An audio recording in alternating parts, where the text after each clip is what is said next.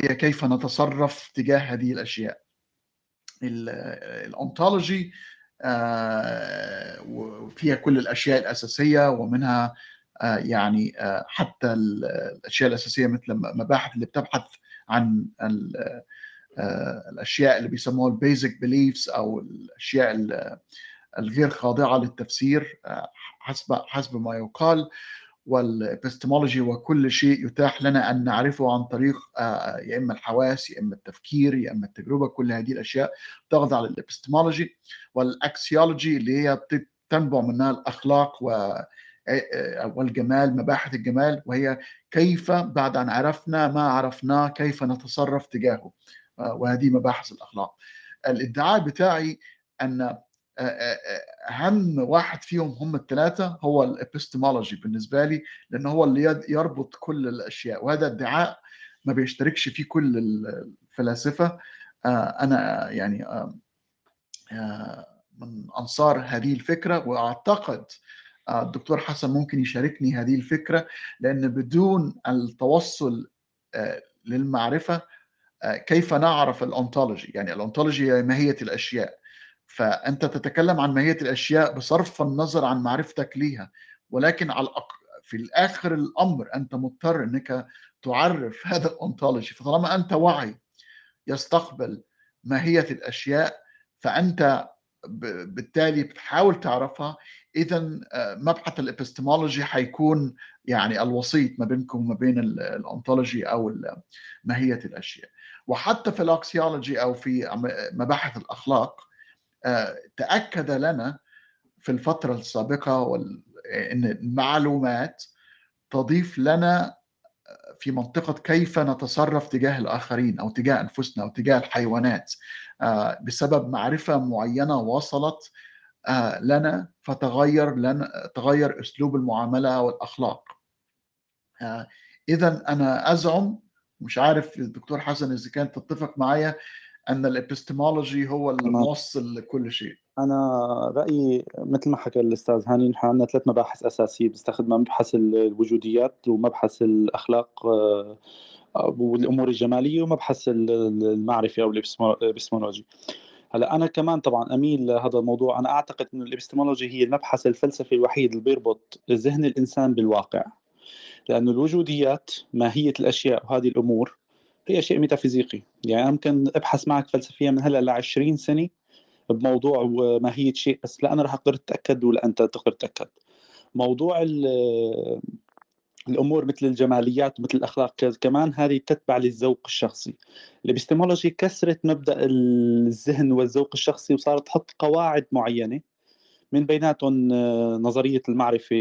إذا ما نحكي هلا عن المعرفة الوصفية، البروبوزيشنال نوليدج، اللي أنا ممكن حاججك فيها وقل لك لا أنا رأيي يمكن أدق من رأيك، لأن هي صارت تعطي فروتس.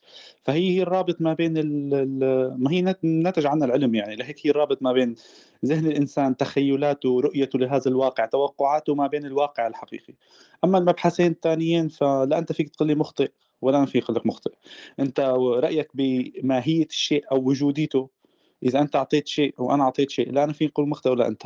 إذا أنت بدك توصف لي جمال الأشياء، بدك توصف لي موضوع الأخلاق، هاي الأمور كمان هي. فالإبستمولوجي هي المبحث الوحيد اللي أنا بحس إنه نوعا ما بيتطور عن طريق المحاججة. الباقي رح يكون شيء ذهني، رأي شخصي. بظن أنت هذا اللي قصدك فيه. والإبستمولوجي بتمتد على اثنين. يعني هلا نحن بلشنا نشوف كيف الأخلاق بلشت تنسحب شوي من فلسفة الأخلاق وتقرب أكثر على فلسفة المعرفية، بعد ما عرفنا أنه هي إلى مصدر سلوكي وبيولوجي. يعني فشوي شوي، وهذا اللي يعني نحن لما بنناقش أحيانا موضوع هل العلم والفلسفة، نحن لما نقول العلم عم ناخذ بعين الاعتبار أنه فلسفة العلم هي من ضمن العلم. هي ما حدا بيقول لك انه تخلص من الفلسفه تماما، بس الإبستمولوجي حسب نعتبرها هي من العلم، لأنه العلم شو هو بالنهاية؟ هو عبارة عن فلسفة وتطبيق. فلما بيقول لك انه هل العلم مات الفلسفه، فانت عم تحكي عمليا هل صارت الإبستمولوجي هي الشيء الاكثر وثوقيه من بين غيره بالاعتماد بين الفلسفات؟ طبعا انا اميل للموضوع جدا. تفضل استاذ. فعلا فعلا اتفق تماما. اذا يعني عمليه الوجوديات الاونتولوجي لا تستطيع ان اصلا ان تتكلم عنها الا بالابستمولوجي. يعني انت بتتكلم، بتحاول تعرف ماهيه الاشياء او الواقع الحقيقي للشيء. اذا انت اول ما ابتديت تتكلم عن بوعي عن الأونتولوجي، أنت تدخل الابستمولوجي بدون أن تدري. فإذا الأونتولوجي بدون الابستمولوجي يصبح يعني مثل الشجرة التي وقعت في الأدغال ولم يكن هناك أحد ليسمع صوتها. يعني فعشان لهذا الكلام يكون له أي معنى عليك أن تدخل الابستمولوجي عشان تعرف لماذا تفسر هذا الوجود، هذا الشيء بهذا الشكل، وكيف تعرف أن هذا التفصيل أو هذا التفسير هو الصحيح. ونفس الشيء كما تكلم الدكتور حسن في الاستاتيكس أو في الجماليات. أول التعريفات أنها subjective. يعني كلنا نسمع عن هذا المثال المشهور beauty is in the eye of the beholder، يعني الجمال في عين الشخص الذي ينظر له. يعني معناتها أن ما فيش حكم. يعني أنا ممكن أقف قدام الموناليزا وأقول أنها رائعة الجمال، وأنت يعني ترى يعني ما هذا المجنون، يعني هناك لوحات فنية أحسن من هذا بكثير. هل أنا خطأ بالضرورة أو أنت خطأ بالضرورة؟ طبعا هنا بيكون subjective، يعني شيء شخصي. وهكذا هو الفنون، ولكنه شيء مهم جدا. احنا محتاجين زي ما يكون في موقع كلنا نتفق فيه عليه، وهو المناطق العلمية والمناطق الموضوعية، نحتاج أيضا لعملية من التفرد بدون الخناقة. يعني التفرد في الفنون، إن في واحد يحب يلعب كرة القدم، واحد تاني بيحب التمثيل، كلها تضع بقى الفليفرز والألوان الرائعة الموجودة في الحياة. فهذه المساحة هي مساحة التفرد ومساحة إن احنا نكون مختلفين فيها. ولكن هناك مساحة أعتقد أن في بعض الأحيان يكون شيء جميل أن يكون في هناك مساحة لو اختلفنا عليها هناك حاجة اسمها الألتيميت أربيتر، أو الحكم أو الفيصل المحايد الذي يفصل ما بين معرفة حقة وصحيحة ومعرفة خاطئة، وإلا أصبحت الحياة سداحا مداحا. وهنا الإبستمولوجي، وهنا أن احنا هنتكلم في كيف تعرف ما تعرف. طبعا النهارده يعني معظم الناس، انا عارف ان الكلاب هاوس اتقلب عباره عن غرف للمتدينين وغرف لغير المتدينين، وده بيتخانق مع ده وده بيتكلم عن ده. فانا عايز اؤكد مره تانية ان هذه الغرفه تتكلم عن شيء ممكن انا اطلع اناقش الشخص اللي هو بيعتقد في ان هناك أطباق فضائية بتنزل وبتصطاد الناس وبتاخدهم للمختبرات. ممكن نتكلم في هذا الموضوع مع هذا الشخص ونتكلم معه ونقول له لماذا تدعي هذا الشيء؟ وهذا الشيء الشخص ممكن يكون لا ديني.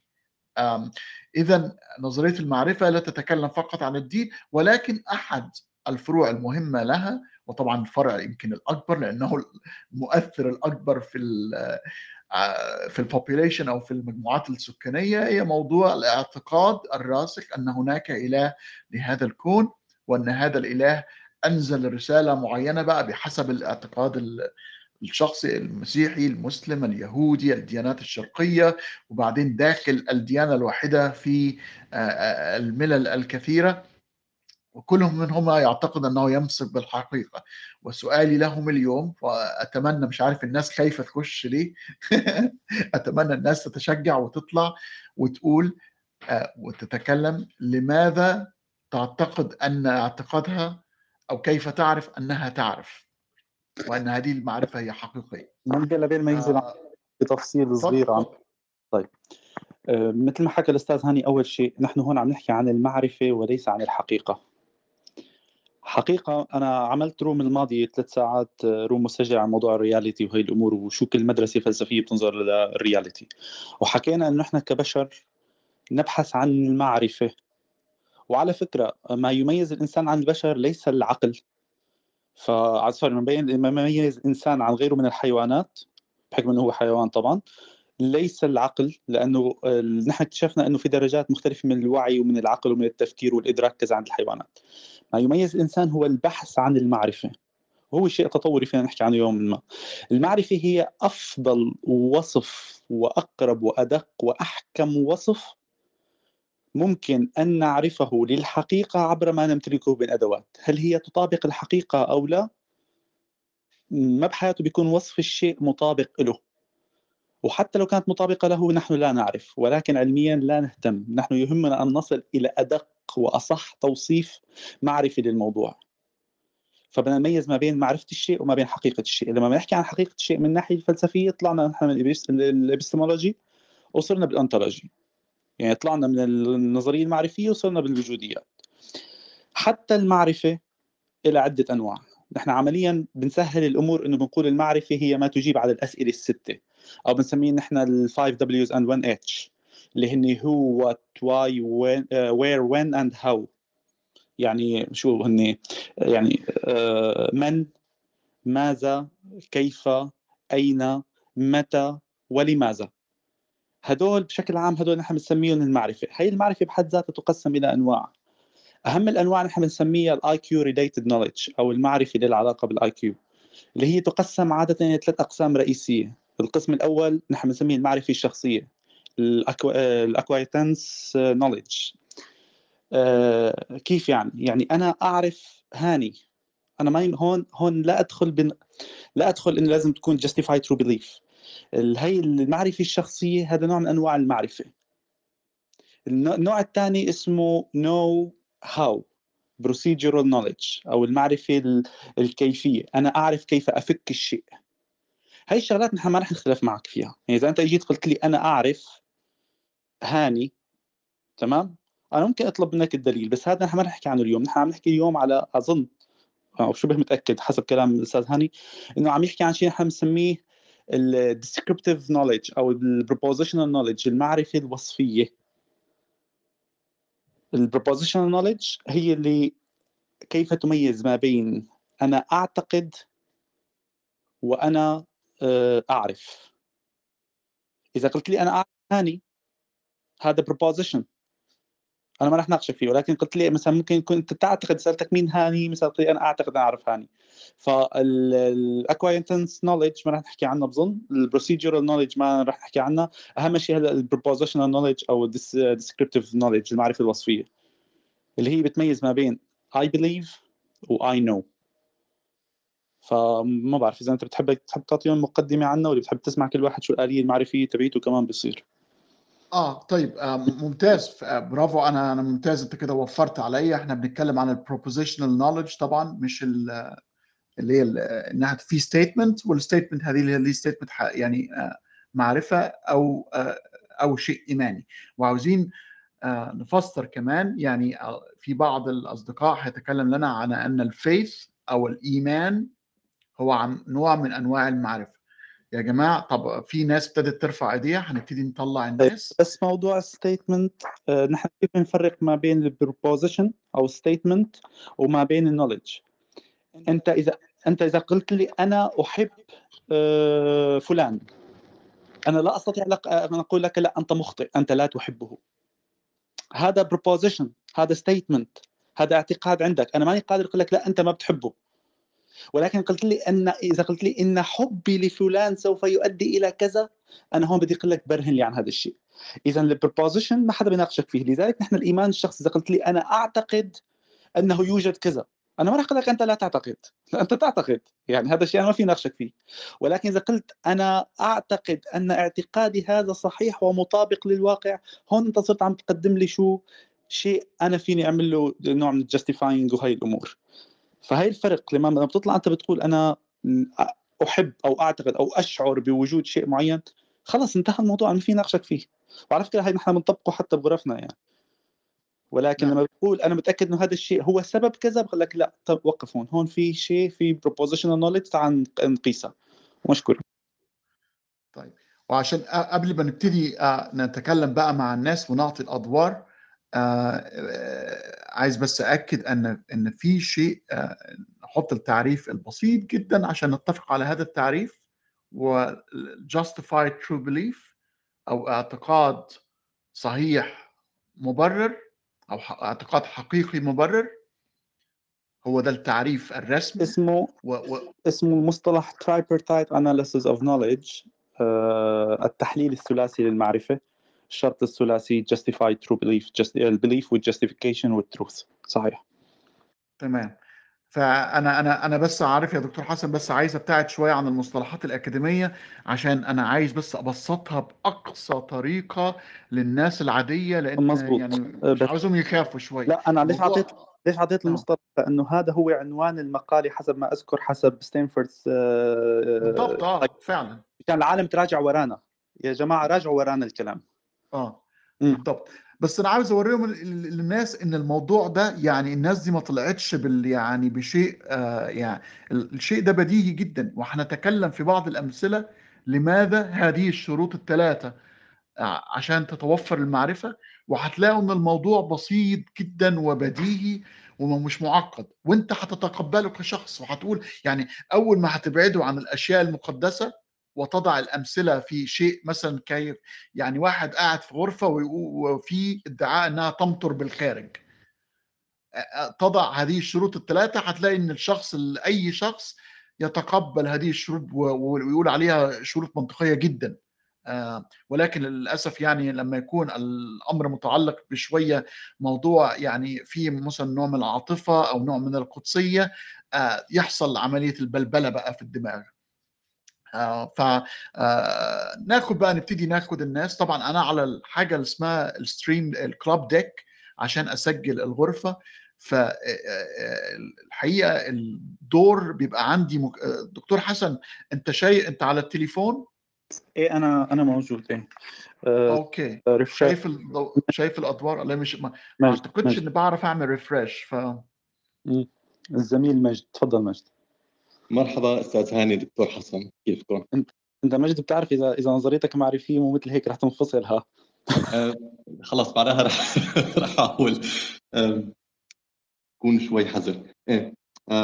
هلا الموضوع بتوقع دكتور حسن أنت حكيت عنه كتير بالروم الماضي، ولو إنه لسه أنا ما سمعتها كلها، ما سمعتها كاملة. بس بشكل عام بتصير الخلط اللي بصير بين موضوع المعرفة والاعتقاد، ودائما هي مشكلة عم نلاحظها كثير برومات الكلاب هاوس، تحديدا بالمواضيع الدينية، لأنه أساسا موضوع الإيمان والتقييس كان قائم على سبب التفكير البدائي للإنسان قديما، وكان في انعدام للآليات المناسبة حتى نحلل الظواهر الموجودة ونحلل الأفكار الموجودة، وكيف ممكن نستخلص منها نتائج صحيحة وقابلة للتبرير، الدحض، لكل الأمور.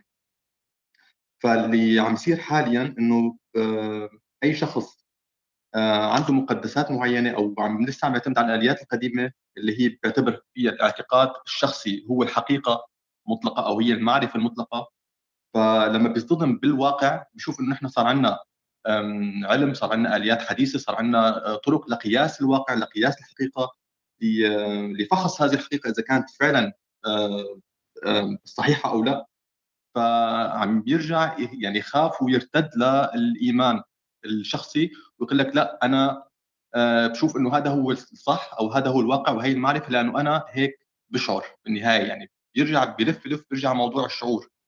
فهو ما دام لسه عم يحكي عن الشعور، العواطف، التقديس، الإيمان، فهو فعليا لسه ما عنده الأدوات الكافية لحتى يكون قادر يقيم المعرفة اللي عنده، هل هي صحيحة موضوعيا أو لا. فالموضوع يمكن نحن عم نشوفه بسيط كتير ومنطقي كتير، ولكن بالنسبة لغير الناس فعلا يبدو الموضوع فيه كتير معوقات لحتى يوصلوا له، لأنه مثل ما حكى الأستاذ هاني عن أغلب الموضوع بسبب التقديس، بسبب العواطف. فبتوقع في سبب لهذا الإشكال اللي هو إنه نحن أساسا بنظام التعليم عنا ما درسنا أبدا أي شيء عن نظرية المعرفة. أنا شخصيا نظرية المعرفة ما سمعت عنها غير يمكن ثاني سنة بالماجستير بسوريا، يعني فقط مجرد سمع، حتى أنا ما تعمقت فيها بصراحة يعني. فهذا هي مشكلة فعليا يعني، غير إنه موضوع التفكير المنطقي والتحليل هي مواد أو هي أمور كثير ضروري نحن ندرسها بمرحلة مبكرة بدراستنا سواء مدرسة أو جامعة.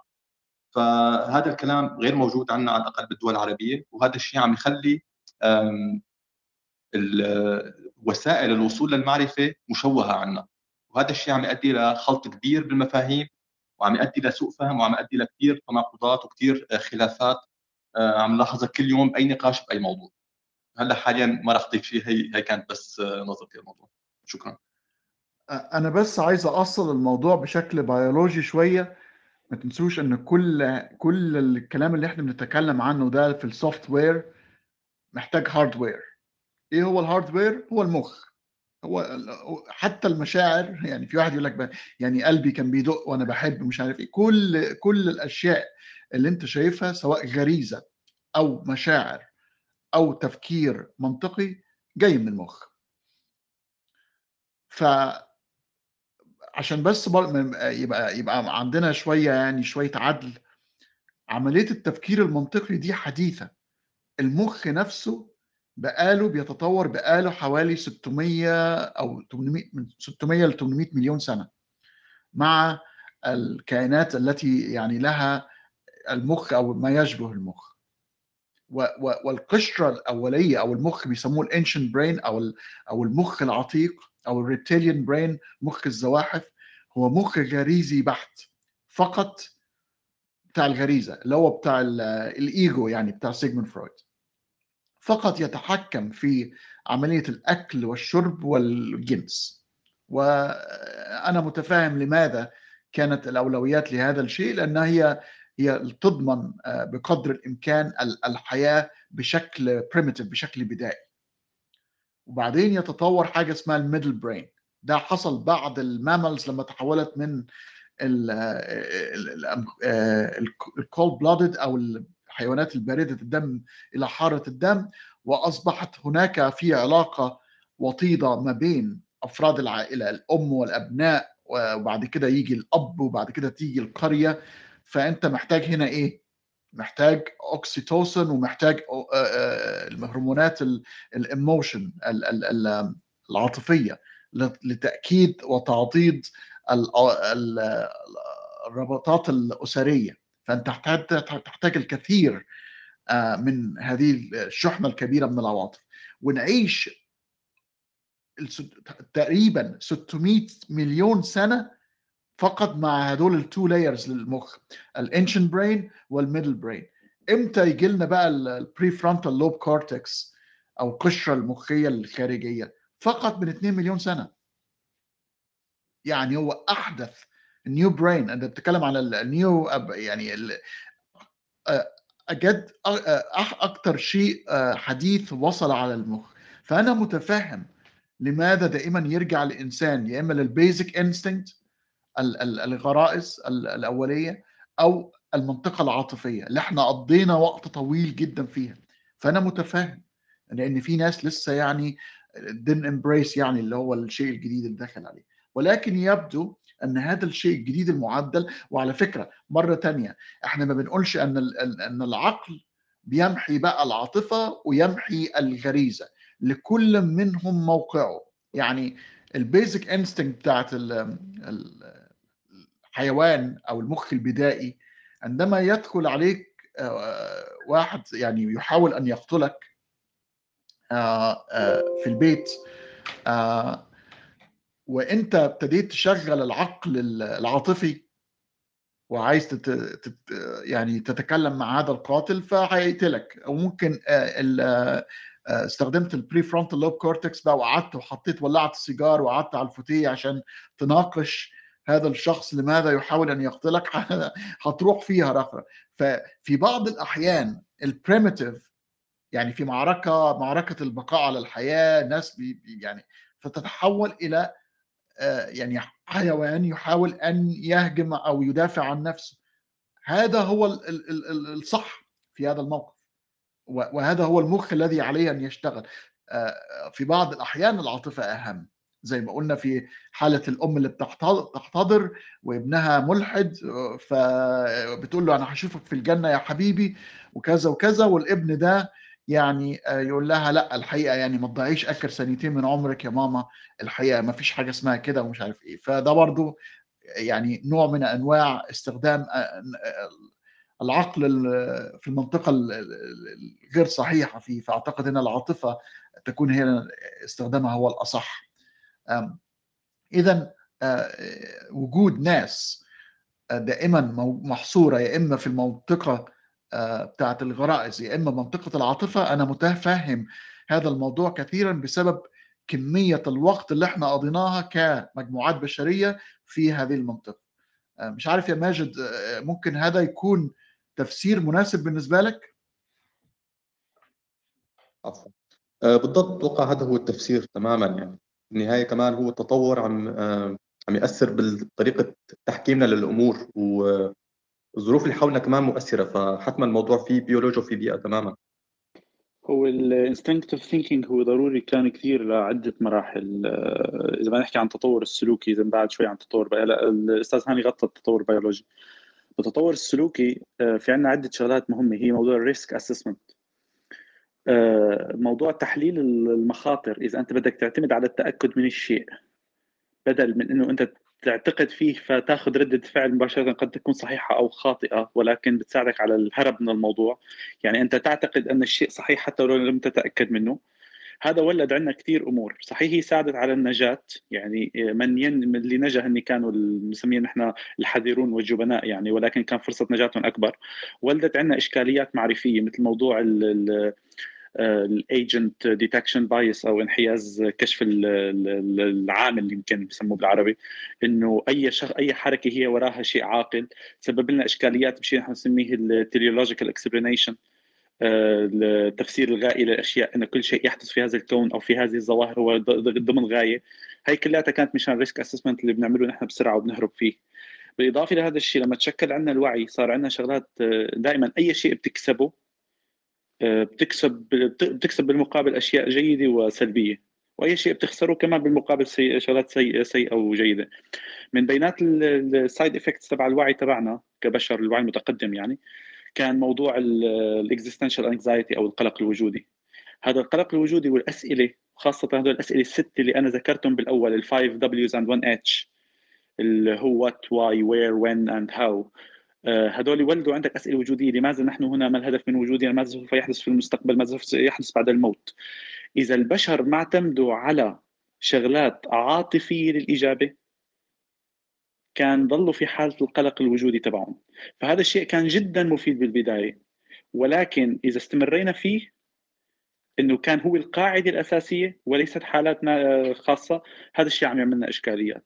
فانت عمليا مثل انه انت كطفل ولدت وعندك ريفلكسز مفيده مثل الروت ريفلكس ومثل السكينج ريفلكس. هذول الريفلكسز بتتولد عندك او ردات او شو اسمه ردات منعكسات بتكون عندك بالجسم كطفل، بتفيدك انك انت تكون قادر على انك تحرك راسك اذا اعطاك شيء الواحد، انك الرضاعه وهذه الامور. هي انت بتفقدها مع النمو. وكذلك حتى التفكيرات تبعك مثل الشيء نحن نسميه البروميسكيوس تيليولوجيكال اكسبلينيشن، التفكير الغائي المشوش عند الاطفال، هذا انت تفقده مع الوقت مع الاكتساب المعرفي. ولكن ان لم تفقده فهو مشكله. يعني من الطبيعي انك تولد بشيء بيولوجي وسايكولوجي، وانه مع الوقت تفقده لانك انت بحاجته كطفل، ولكن ما انك بحاجته كشخص كبير. وضمن البشريه في كثير شغلات انك كنت محتاجها اثناء طفوله البشريه، ولكن الان ما عاد انت محتاجها، بس هي عزيزة عليك وبتعتقد أنه أنت فيك تحافظ عليها. فهون التفسير البيولوجي والسايكولوجي كيف ممكن هاي الشغلات تكون ناتجة عنا وليش وأهميتها وضررها وهي الأمور. يعطيكم العافية. بناخذ ساهر واللي عندك تعليق أستاذ هاني. أنا بس عايز أقول أن أسلم طبعا على صديقنا سامر. أهلا يا سامر وشكرا لحضورك. مساء الخير عزيزي هاني، مساء الخير. أهلا. سامر، بس عشان انا بستخدم النهارده كلاب ديك لاول مره وبنسجل الغرفه، فيعني ممكن انا والدكتور حسن يكون منشغلين شويه، فانت يعني مخول بعمليه اداره التطليع والنزول وكده. شكرا هاني، تمام ماشي. بس شو بدي اوصيك مثل العاده يا سامر للدكتور، بعد لي تمك عن المايك. ماشي دكتور، بأمرك حبيبي، بأمرك. طيب شكرا يا جماعة. طيب خلاص، كل بقى سؤال زي كده زي ما انتم شايفين انا والدكتور حسن هنتكلم بسرعة بطريقة سريعة عشان نعطي اكثر مجال، وبالذات نفسي اسمع من الناس اللي عندهم اعتقاد ممكن يعرفوا ان هناك يعني شوية نقد لهذا الاعتقاد، سواء اعتقاد ديني او اعتقاد بشيء ما ورائي يطلعوا ونتكلم ونشوف ونضع هذه المعرفة أو هذا الادعاء بالمعرفة على المحك ونشوف يعني سوا هل هذا ينجح في أثناء وضعه تحت معايير أو متطلبات على أن يكون الشيء مصنف على أنه معرفة أو لا، ونفحصه سويا. وطبعا بدون ما تخافوش مش هيتم عملية أي نحن نقلل من معتقدات الناس أو نتمسخر أو نقول شيء يعني خارج الموضوع. النهاردة هيكون أكاديمي وهنتكلم عنه بشكل محترم ما يجرحش شعور الناس. طيب شكرا لك يا مجد. تحب تضيف أي شيء قبل ما ننتقل إلى المتسائل الآخر؟ لا حاليا أنا تمام، شكرا. طيب متشكر جدا. أول حاجة طيب نرحب بس بصديقنا الدكتور تخنين. أهلا يا دكتور تخنين. تحياتي لك عزيزي هاني وكل الموجودين، الدكتور حسن وسامر وكل الإخوة الموجودين يعني فردا. هو أنا جيت متأخر بصراحة وبدخل خليل في هذه الأيام، لكن الموضوع جيد للغاية، وبفكر طبعا أنه كيف تعرف أنك تعرف، فبدك مقياس. يعني إذا أنا أعتقد في داخلي أن أعرف بس أعرف أني أعرف، يعني يجب أن يكون في قياس، فبدي أسأل شخص آخر، فممكن نلتقي أو مع مجموع أنا بعتقد على الأقل، فهو يعطيك مش يقين ولكن يعطيك تصديق، لأن المعرفة التي تعرفها هي مشتركة. لكن في نظريتنا المادية يعني التي نتكي عليها، أنا أعتقد أن التجربة هي الأساس، وتكرار التجربة هو الذي يؤكد لك بأنك تعرف. طبعا ممكن يكون في فلسفيكيشن للنتائج المترتبة على التجارب، وخاصة في العلوم الطبيعية والعلوم الإنسانية، وبالتالي جعلها في صيغ يعني عامة بحيث تصبح وكأنها معممة أو مجردة بالنسبة لكل العلوم. لكن في جميع الأحوال إن أردت أن تعرف يجب أن تستخدم مقياس، وهذا المقياس بعتقد في النتيجة النهائية يجب أن يقوم على التجربة. والتجربة لأنه حتى إذا فكرنا بشكل أو بآخر الوعي أصلا يبدأ في فصل الذات عن الموضوع. يعني إذا كان في هناك لا يوجد فصل، لأنه لا يوجد خلينا نقول فكر، أو لا يوجد صار يعني تقدم من ناحية يعني العقل بالنسبة لجسم حي، فما بيكون في عنده إدراك للفصل الذي يحدث بين الذات والموضوع. إن تم ذلك يعني بمعنى إحاطتك بذاتك وفصلها عن كل شيء آخر، فهذا أول درجات يسمى الوعي، يعني تعي العالم الخارجي، تعي ذاتك أيضا. لكن المعرفة هي إدراك، أي بمعنى يجب أن يكون في مقارنة، والمقارنة تحتاج تمييز، والتمييز يحتاج يعني في النهاية يؤدي إلى حكم، والحكم يحتاج إلى شيء تقارن به، يعني نقطة قياس أنا بسميها. ولذلك إذا حاولنا أنه يعني نجاوب على السؤال، أنا بعتقد يجب أن نسلك هذا الطريق الذي يؤدي إلى يعني القياس بالنسبة لشيء خارجي لما يعتقد بأنه في هناك معرفة في داخله. وشكرا. شكرا لك يا دكتور. شكرا يا دكتور. طيب كويس ان الدكتور تخلين قال على نقطة مهمة جدا، عشان هعطي اول مثال قبل ما انتقل الى ساهر. واقول المثال البسيط، احنا قلنا هنتكلم بلغة سهلة عشان الناس ما يفتكروش ان الموضوع مجعلص، يعني هو سهل جدا. تخيلوا شخص قاعد في غرفة، وهذه الغرفة من تين روف، هذا السقف المصنوع من المعدن اللي هو لما بتسقط عليه المياه يعني يعطي صوت مدوي بكل سهولة، يعرف أن هناك مياه بتسقط. هذا الشخص بيعتقد أن الدنيا تمطر يعني، فبنسأله تعرف إزاي أن الدنيا تمطر؟ يقول لك والله يعني أنا أسمع صوت المياه وهي عمالة بتتساقط على هذا السقف المصنوع من التين أو المعدن، فأنا سامعه يعني ومتواصل، أكيد هي بتمطر. فهذا الشخص حصل عنده إيه؟ بيعتقد، وكمان عنده مبرر. يعني أنت لما بتسأله على المبرر، ما هو مبررك لاعتقادك أن الدنيا عم تمطر برا؟ فيقول لك الصوت يعني على السقف يعني واضح. فنقول له طب هل هذه تعتبر معرفة؟ لا. ليه؟ لأن الشرط الثالث لم يتحقق. ليه؟ التروث أو الناشئ حقيقي. ليش؟ لأنه ممكن يطلع هذا الشخص برا عشان نبقى هنا بقى الالتيميت اربيتر، يعني الشيء عشان نتأكد بسهولة نطلع برا عشان نتأكد إنها بتمطر ونشاهد هذا الموقف، ولكن نشاهد الموقف التالي أن مثلا أن هناك عمارة شاهقة قريبة جدا على هذا المبنى الصغير، وهناك عدد كبير من المكيفات. تعرفين المكيفات في المنطقة العربية اللي هي القديمة شوية، اللي هي بتسقط بعض المياه من الخارج، فدي اجتمعت سويا لتجعل يعني مجموعة لا بأس بها من نقاط المياه، فبدت كأنها كالأمطار، أو كانت فعلا الدنيا تمطر وتوقفت الأمطار بقالها ساعتين، ولكن هناك أشجار عالية كثيرة تجمعت المياه على أوراق الأشجار وابتدت تنقط أو تندع على هذا السقف، وهي بطلت تمطر ولكن سقوط المياه. إذن أول ما تحط هذا الاعتقاد المبرر تحت المشاهدة المباشرة ينتهي بيك الأمر على تقول أن هذه لم تكن أبدا معرفة. طب أنا عندي اقتراح أستاذ هاني بناء على اللي حكيته أنت. بحكم ممكن العالم تتردد شوي تطلع تناقش نظرية المعرفة وأمور فلسفية وكذا، اللي حابب يطلع يعطينا مثلا مثال عن شيء هو بيعتبره معرفة عنده وكيف عرف أنه معرفة، أي شيء. يعني إذا قلت لي أنا يا أخي أعتقد أنا أعرف أن هناك كائنات فضائية مثلا، دليلك على هيك. إذا بيعطينا مثال ما أنت مضطر لا تحكي فلسفيا ولا تغمق بهاي الأمور وانسى كل هذا الكلام والمصطلحات. أنت شو الشيء اللي تعتقد أنه هو معرفة وليس اعتقاد، ولماذا تعتقد ذلك؟ أي مثال بيخطر على بالك. مو أسهل هيك؟ بالضبط. ما أنا فعلا حطيت هذا البروبوزيشن، هذا الاقتراح موجود، وقلت مش لازم يكون لا بدين ولا بشيء، أي اعتقاد، أي اعتقاد، حتى اعتقاد يا سيدي أن فريقك المفضل سوف ينتصر في مباراة الجد في كرة القدم. يعني أي شيء تستطيع أن تطبق هذا الموضوع على أي شيء. طيب عشان ما نطولش على الناس نروح على ساهر. تفضل يا ساهر.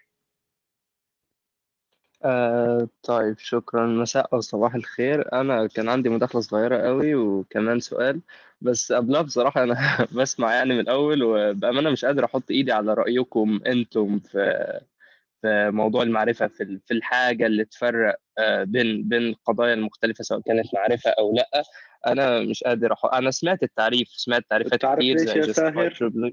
لأنه الأستاذ هاني عامل أربع حلقات حكي رأيه، وأنا كاتب مقالين وعامل حلقة حاطط فيهم رأيي، فما حبينا نعيد على العالم المصطلحات. بس يا دكتور دي الإجابة تبقى في سطرين، يعني دي طيب. حاجة إجابتها في سطرين، أنا راح أتفرج 5 ساعات عشان أعرف رأيك. إذا قلنا لك إن المعرفة الوصفية هي إلى 3 شروط، إن الاعتقاد والتبرير والحقيقة، ولازم يكون جستيفايد. ما أنا كنت لسه أقول أنا أسمع. الاعتقاد قد يكون مبني على سرد قصصي anecdotal narrative، وإنه التبرير يكفي أن يبني على حجة منطقية logical argument، وإنه الحقيقة يجب أن تكون تجريبية scientific evidence. وصلك الجواب؟ في الكلمة الأخيرة أعتقد الجواب وصل، إنه الحقيقة لازم تبقى مبنية على لا المعرفة لا تخلط. أنا هون ميزت من الأول، أنا عارف اللي حكيتها معرفة وليس حقيقة. أيوة بس لحظة، أنت قلت لي المعرفة هي عبارة عن Justified True Belief، أنا هنا لسه عندي مشكلة. لا حقيقية المعرفة غير الحقيقة الشيء، هي Justified True Belief، يعني هي هذه المعرفة تحققت ولكن ليست حقيقة الشيء من الناحية الفلسفية. يعني كلمة true هنا معناها إيه بالضبط؟ المعرفة تحققت ولا تحقق هذه المعرفة؟ تمام، في الواقع الموضوعي. ما كفيلك في الواقع الموضوعي ازاي؟ مش فاهم يعني ايه تحقق المعرفة في الواقع. حضرت الحلقة الماضية اللي عملتها عن موضوع الرياليتي؟ ما اعتقدش. طيب هي مسجلة. في عندنا شيء اسمه واقع موضوعي، نحن بنشتغل على النظام الأكسيومي. لما بيكون، لاحظ شو قال هاني كلمة مهمة، قال لك حتى تتأكد من هذا الموضوع انت حملت حالك وطلعت برا البيت، بالتالي ضمن النظام نفسه أنت ما فيك تتأكد من هذا الشيء. فأنا ضمن واقع حاليا، واقع خارجي، هذا الواقع أعتبره موضوعي. هل هو حقيقي؟ أنا أفترض أكسيوميا، الأكسيوم الأولى بالعلم أنني أنا وجودي موضوعي وأقيس على ذلك. فأنت عم تدور على حقيقة الشيء الفلسفية الأنتولوجية، ما هيك؟ ما هذا سؤالك؟ مش بالظبط. لو ممكن اقول انا كان عندي هو انا بدي مداخله تلخيص. طيب ماشي. انا كنت اقول انه ببساطه بناء على معرفتي البسيطه انا شايف انه الكلام في نظريه المعرفه بيبقى متقسم على 3 ابواب. الاول هو طبيعه المعرفه، وبعدين ادوات المعرفه او الطرق اللي ممكن تحصل بها على المعرفه، وبعدين حدود المعرفه. اعتقد الكلام النهارده في طبيعه المعرفه، ازاي اقدر اميز الشيء اللي في ايدي ده هل هو معرفه ولا مش معرفه. الاجابه ببساطه بناء على معرفتي هي على حسب انت بتسال مين. بكل بساطه لو بتسال حد واحد من ابناء المدرسه الواقعيه هيقول لك على حسب الشيء ده مطابق على حسب نسبه او درجه مطابقته للخارج، للواقع الخارجي. هو عنده طبيعه المعرفه عباره عن صوره للخارج، للواقع الخارجي. فاذا معياره اللي بقيم على اساسه القضيه، هل الشيء اللي في ايدك ده تقدر تسميه معرفه ولا لا، هو بناء على مطابقته او مدى مطابقته للواقع الخارجي. لو بتسال حد من بتوع المدرسه البراغماتيه يقول لك على حسب الشيء ده بينفعك ولا ما بينفعكش، لو بينفعك يبقى معرفه، ما بينفعكش مش معرفه. لو بتسال حد مثالي فدول رايهم غريب شويه انا مش فاهمه، وهو ده كان سؤالي الاول. انت هون فاهمك يا ساهر، انت هون حرفيا عم تحكي عن الرياليتي وليس عن النولج. انا هذا المدارس اللي انت حكيتهم هني انا اللي حكيتهم بالروم السابقه. انت عم تحكي الفرق ما بين اليونيفرساليزم والريلاتيفيزم والبراغماتيزم والماتيرياليزم والايدياليزم وعلى فكره البراغماتيزم مو انه اذا الشيء بينفعك، اذا الشيء يعمل it doesn't matter if it's real. تعال بس تعال نسهلها لهم. بص من الاخر خالص يا ساهر، ممكن تتحقق الشروط ال3 في المعرفه وفي الاخر المعرفه دي تطلع مش مطابقه للواقع الحقيقي. تماما وعلى فكره وهم الخلط بيصير الموضوع انه العلم يتغير ويناقض نفسه. فرق ما بين ليك في عندك 4 مصطلحات. عندك رياليتي، الواقع، عندك الفاكت، الحقيقه المجرده يعني الموضوعيه، عندك التروث، نقل هذه الحقيقه، تمام، وعندك النوليدج، معرفتك حول هذه الحقيقه. والنوليدج بالنسبه للحقيقه مثل الثيوري بالنسبه للناتشرال فينومينون. الناتشرال فينومينون او الظاهره الطبيعيه الثيوري تصفها ولا تطابق وجوديتها، وهذا الفرق ما بين الابستمولوجي والانتولوجي. انت اللي عم تحكي عنه هو الرياليتي، وانا عملت روم كامل 3 ساعات يوم الاثنين اول امبارح عن المدارس 9 والاراء 4 حول الرياليتي. انت هون عم تشرح بس البراغماتيه انت حكيتها غلط. البراغماتيه مو اي شيء ينفعك هو حقيقه. البراغماتيه بتقول لك it doesn't matter if it's true or not، او انه مثل الرياليتي as long as it's practically working. يعني انا بالنسبه لي العلم انا ما بيهمني هل هو يطابق الحقيقه انتولوجيا ما دام هو استقرائيا يعمل واستطيع التاكد منه بشكل موضوعي. وهذا الفرق ما بين الموضوعي، الواقع الموضوعي، والواقع الحقيقي. لأنه الواقع الرياليتي من ناحية نظر الفرد غير المدارس 9 ينقسم إلى 3 أقسام. شيء بنسميه subjective reality، الواقع الذاتي الذهني، والobjective reality الموضوعي، والintersubjective reality، هذا ما بين البينين.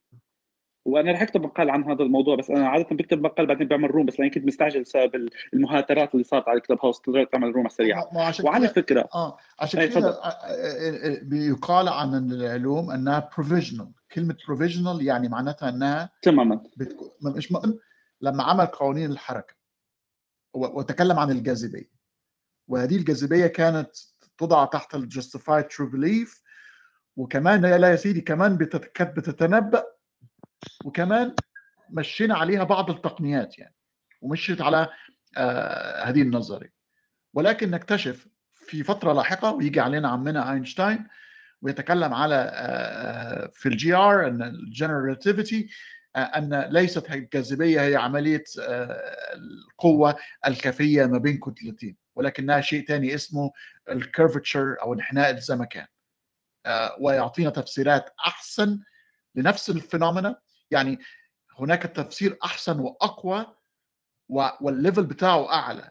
إذا نيوتن ما كانش يعني هو لم يعني هو كان خطأ، لأنه الحقيقة ليست هكذا هي الجاذبية، ولكن على لاير معين أو على ليفل أو على مستوى معين هذه المعرفة كانت تعمل.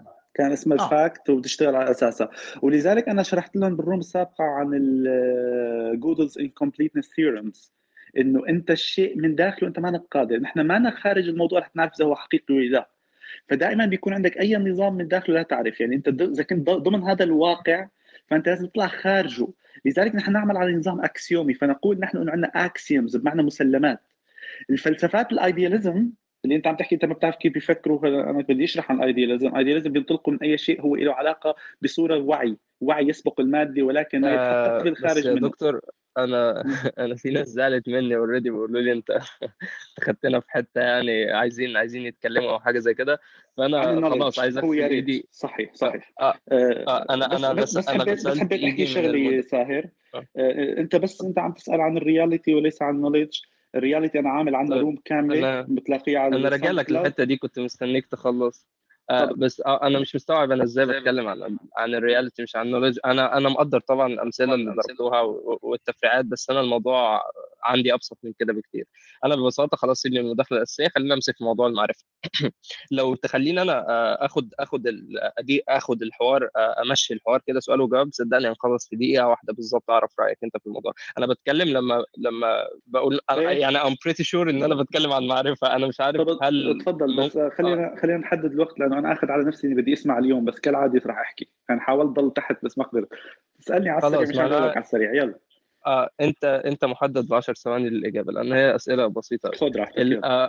طيب اولا انا اتكلمت عن معرفه، قلت لك انه الكلام في المعرفه بيبقى على 3 محاور: طبيعه المعرفه وادوات المعرفه وحدود المعرفه. انا اول حاجه عايز اتكلم في طبيعه المعرفه عندك. انا دلوقتي قلت لك انه المعرفه عند الواقعي هي مطابقه الشيء يبقى معرفه، وانه يبقى مطابق للواقع. عند البراجماتي ان هو يكون بيشتغل زي ما انت قلت، والمثال يسيبنا منه. انت دلوقتي عندك طبيعه المعرفه هي ايه بالظبط؟ هل انت هي افضل وصف نستطيع ان نصفه للواقع الخارجي بما نمتلكه من ادوات ومعرفه سابقه. حلو. السؤال الثاني هو عن الادوات دي. الادوات دي عباره عن ايه؟ شايفها الادوات الذاتيه والادوات الخارجيه. بس ما تحكي انت عن مصادر المعرفه اللي بتعطيك البليف الاول قبل ما عليك مصدر المعرفه انت تاخذ منه. لا انا بتكلم على معرفتك انت، مش على كمعرفتك احسن. انت قلت إنه هي افضل مطابقه. انا معرفتي هي نابعه من الابستمولوجيا العلميه، فكلامي رح ينطبق عليها.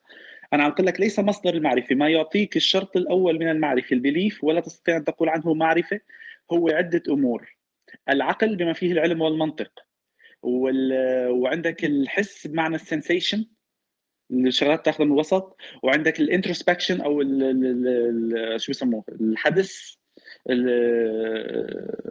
الانتويشن أو الانتروسبكشن.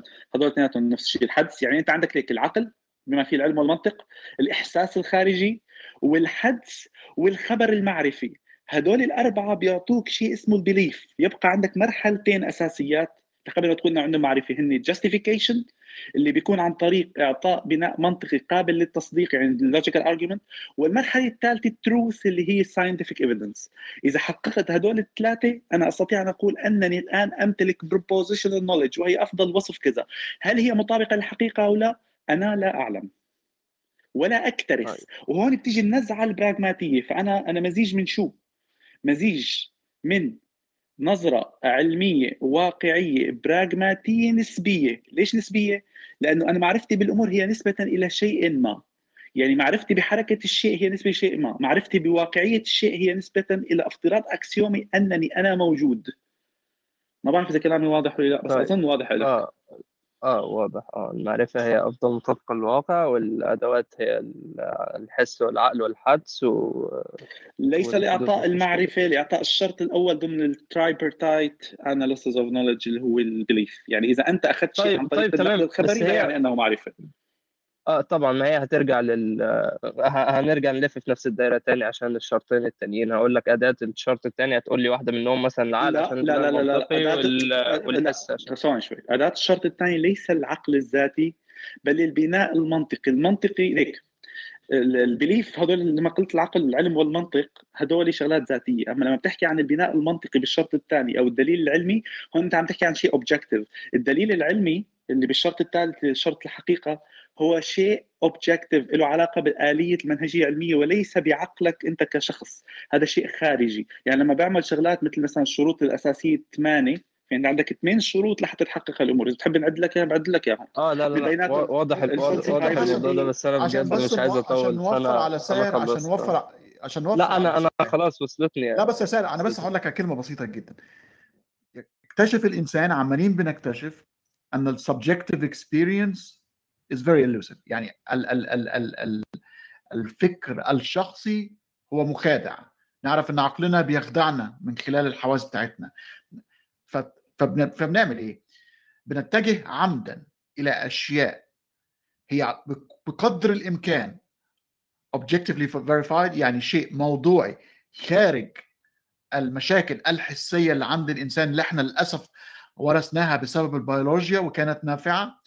فبقدر الإمكان بنحيد الحس الشخصي السبجكتيف اللي بيدخلنا في مشاكل، وبنحط الوزن الأكبر لأن أنت تقول إن هذا الموضوع حقيقي أو مش حقيقي، أو سوري معرفة أو مش معرفة، على أداة هي أداة محيدة من الأهواء الشخصية والمشاكل المخية اللي احنا ورثناها، اللي بتوريك شيء وهو الحقيقة مش هو بهذا الشكل، بس بكل سهولة، وهي الطريقة العلمية.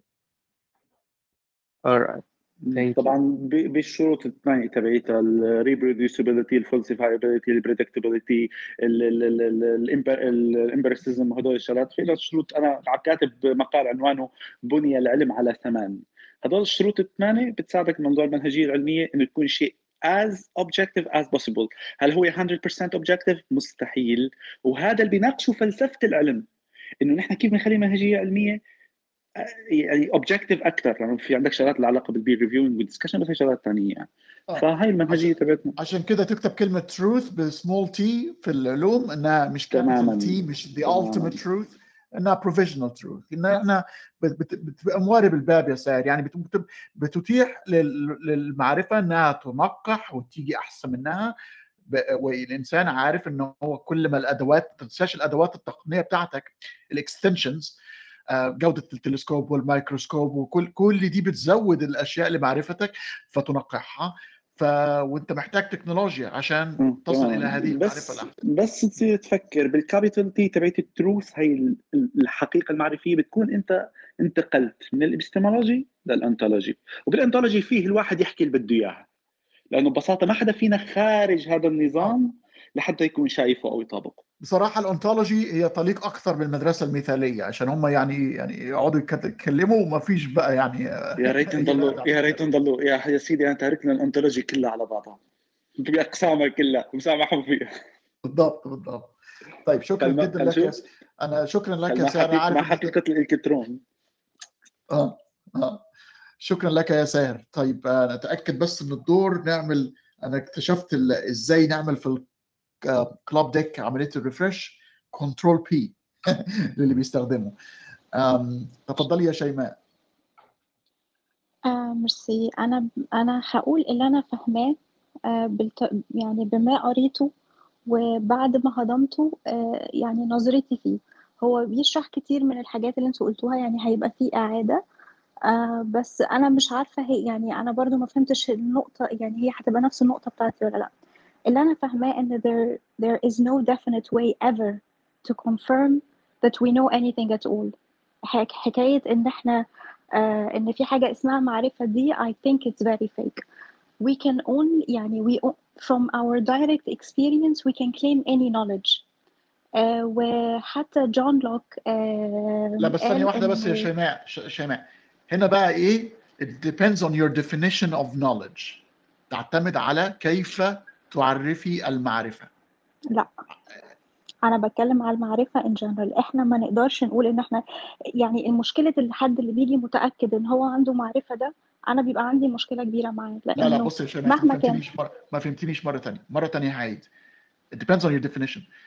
الدكتور حسن وأنا بنتكلم على تعريف معين من المعرفة ما يخليهاش تصيبك بهذا النوع من الإحباط، إنك تصلي إلى معرفة واقعية تستطيع أن تستخدميها، وكمان مفتوح عليها الباب انها ممكن تتغير بشكل او بما بدون ان يحصل اي كونفليكت او صدام. هو استاذ هاني انا حسيت عم تحكي عن تعريف المدرسه الشكوكيه سكبتيسيزم للرياليتي، لان هذا التعريف تماما تبعهم للرياليتي للواقع وليس للمعرفه. يا جماعه يمكن اكون هو ده اللي لقطته بس تماماً. يعني انا مش عايزه اتكلم على فلسفه المدارس التسعه. السكبتيسيزم بتقول لك هذا الحكيتي انت حرفيا عن الرياليتي، بس انا مش عايزه ادخل في مين قال ايه قبل كده. احنا بنتكلم النهارده بالتولز بتاعتنا بتاعت النوليدج والساينس. النهارده احنا عندنا ساينتفيك ميثود وعندنا طريقه ان احنا الاوبزرفيشن عشان نعرف بيها الحاجات ونتعلم منها، دي موجوده. لكن ان احنا في الاخر نقول ان احنا عندنا نوليدج،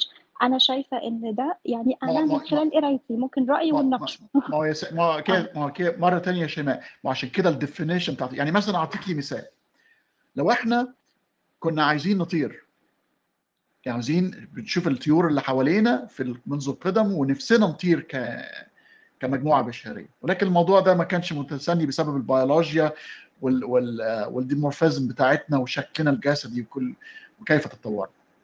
ولكن في ناس ابتدت تشتغل على الايروداينامكس، فقالوا ان احنا يبدو عندنا بعض المعلومات التي ممكن يعني تودي الانسان الى في مرحله ما انه يستطيع ان يعني يركب الهواء بس مش باللهجه المصريه ان يعني واحد يعني بيبقى غير بيغير يعني يركب الهواء.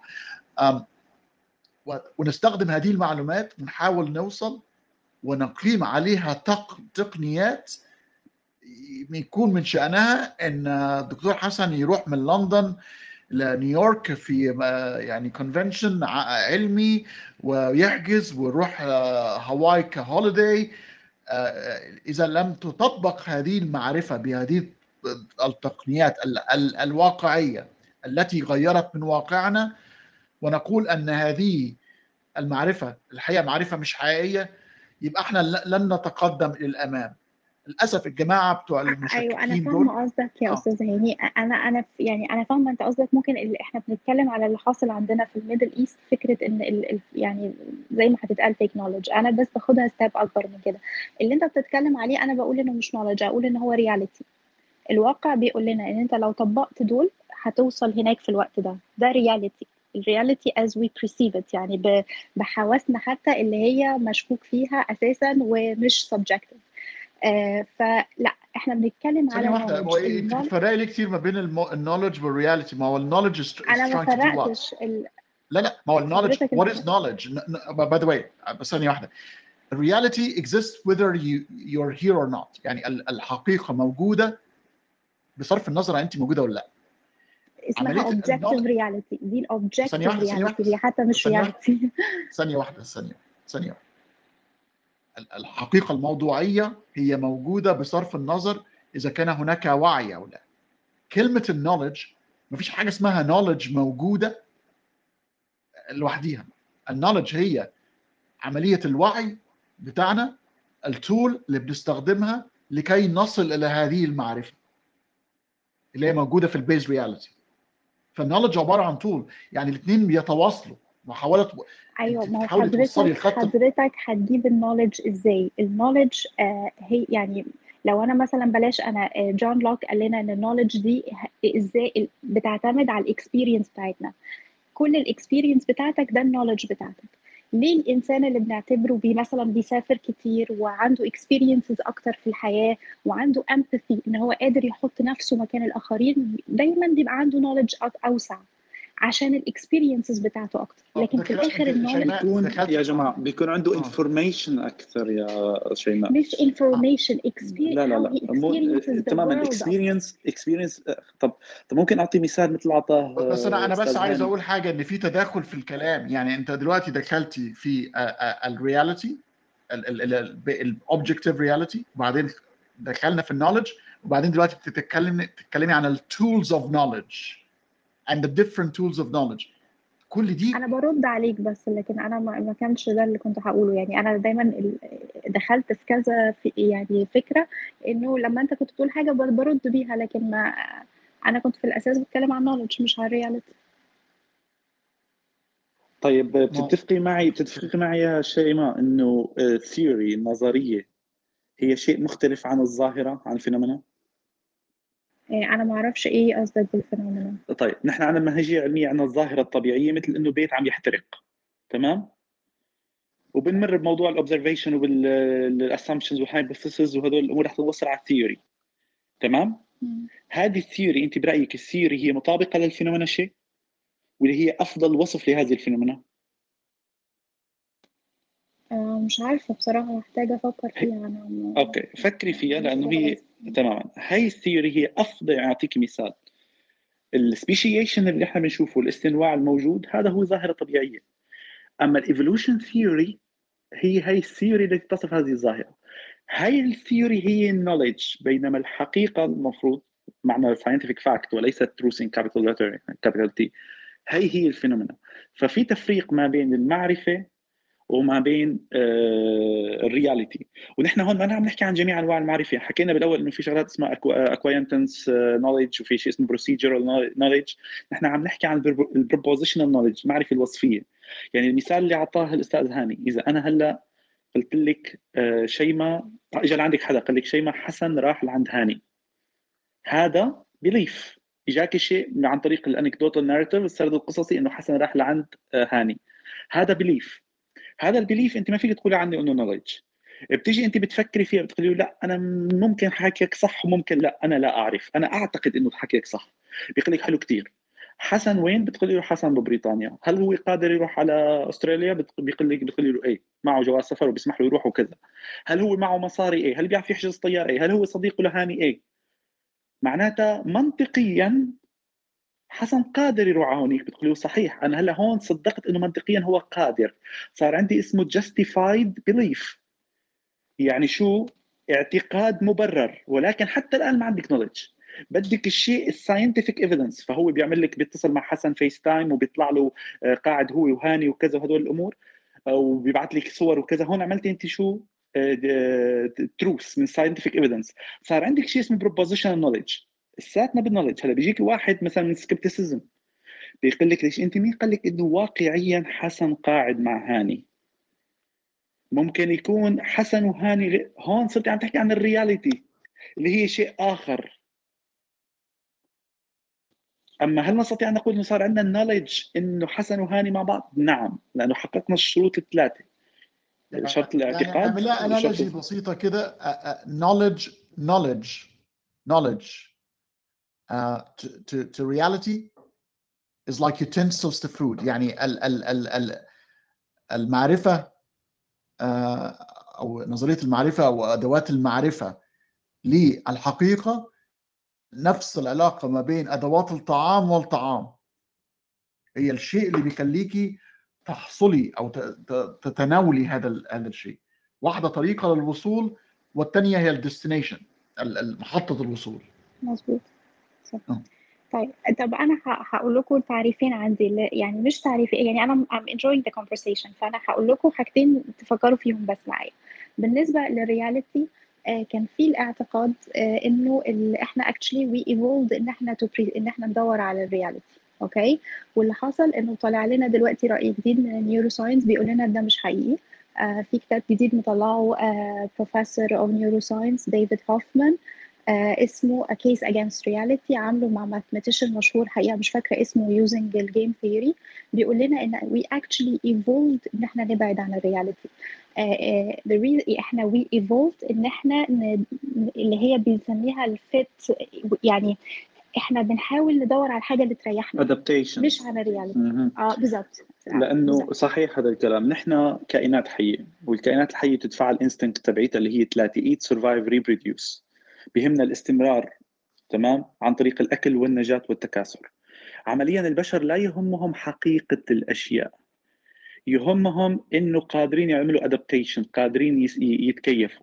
هذا التكيف بالعصر الحالي بعد تطورنا العصبي صار نحن نعرف إنه كل ما كنا قادرين على التحكم بالطبيعة لكي نتقي شرها ونستخدمها كل ما كان أفضل.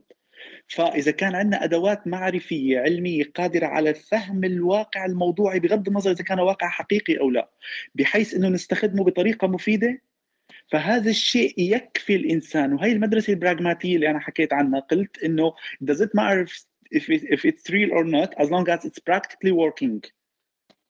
مزبوط. يعني هي المدرسة دكتور حسن، يعني إحنا to an extent هو بيقول إن إحنا مستحيل we gonna perceive reality.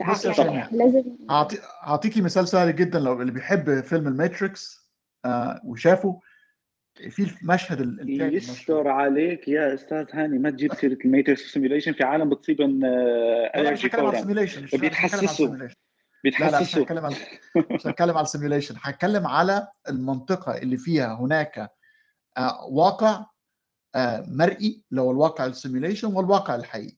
وفي ناس برغم ان في متاعب لهذا الواقع الحقيقي، وان الواقع الحقيقي شكله مش ظريف ومش جميل وفي متاعب واللبس مش وحش والحياة صعبة، ولكن هي عايزة أنها تعرف هذه الحقيقة اللي هي الحباية الزرقاء أو الحمراء. وفي الشخص اللي عمل عملية الخيانة للنيو والأصدقائه وقال على فين السفينة اللي هم مستخبين فيها عشان يحصل عملية الهجوم. وفي المشهد الشهير جداً في الفيلم اللي هو الشخص اللي بيأكل في المطعم قطعة الستيك، وبيقول له يعني الايجنت بيقول له يعني انت عارف، بيقول له انا عارف ان الستيك ده مش موجود وانه مش حقيقي، ولكنه هو يعني طري على لساني وانا مستمتع بيه ورغم ان انا عارف ان هو مش موجود.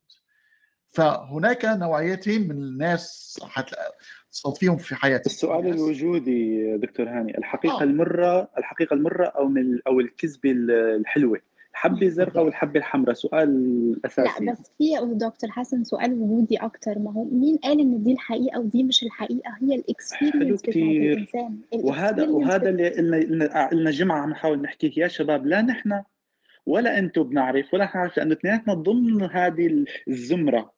يعني عندنا شيء موضوع لهذا الانكمبليتنس ثيورم تبعيت انه كل شيء انت في الداخل لن تستطيع، فانت تضع اكسيومز.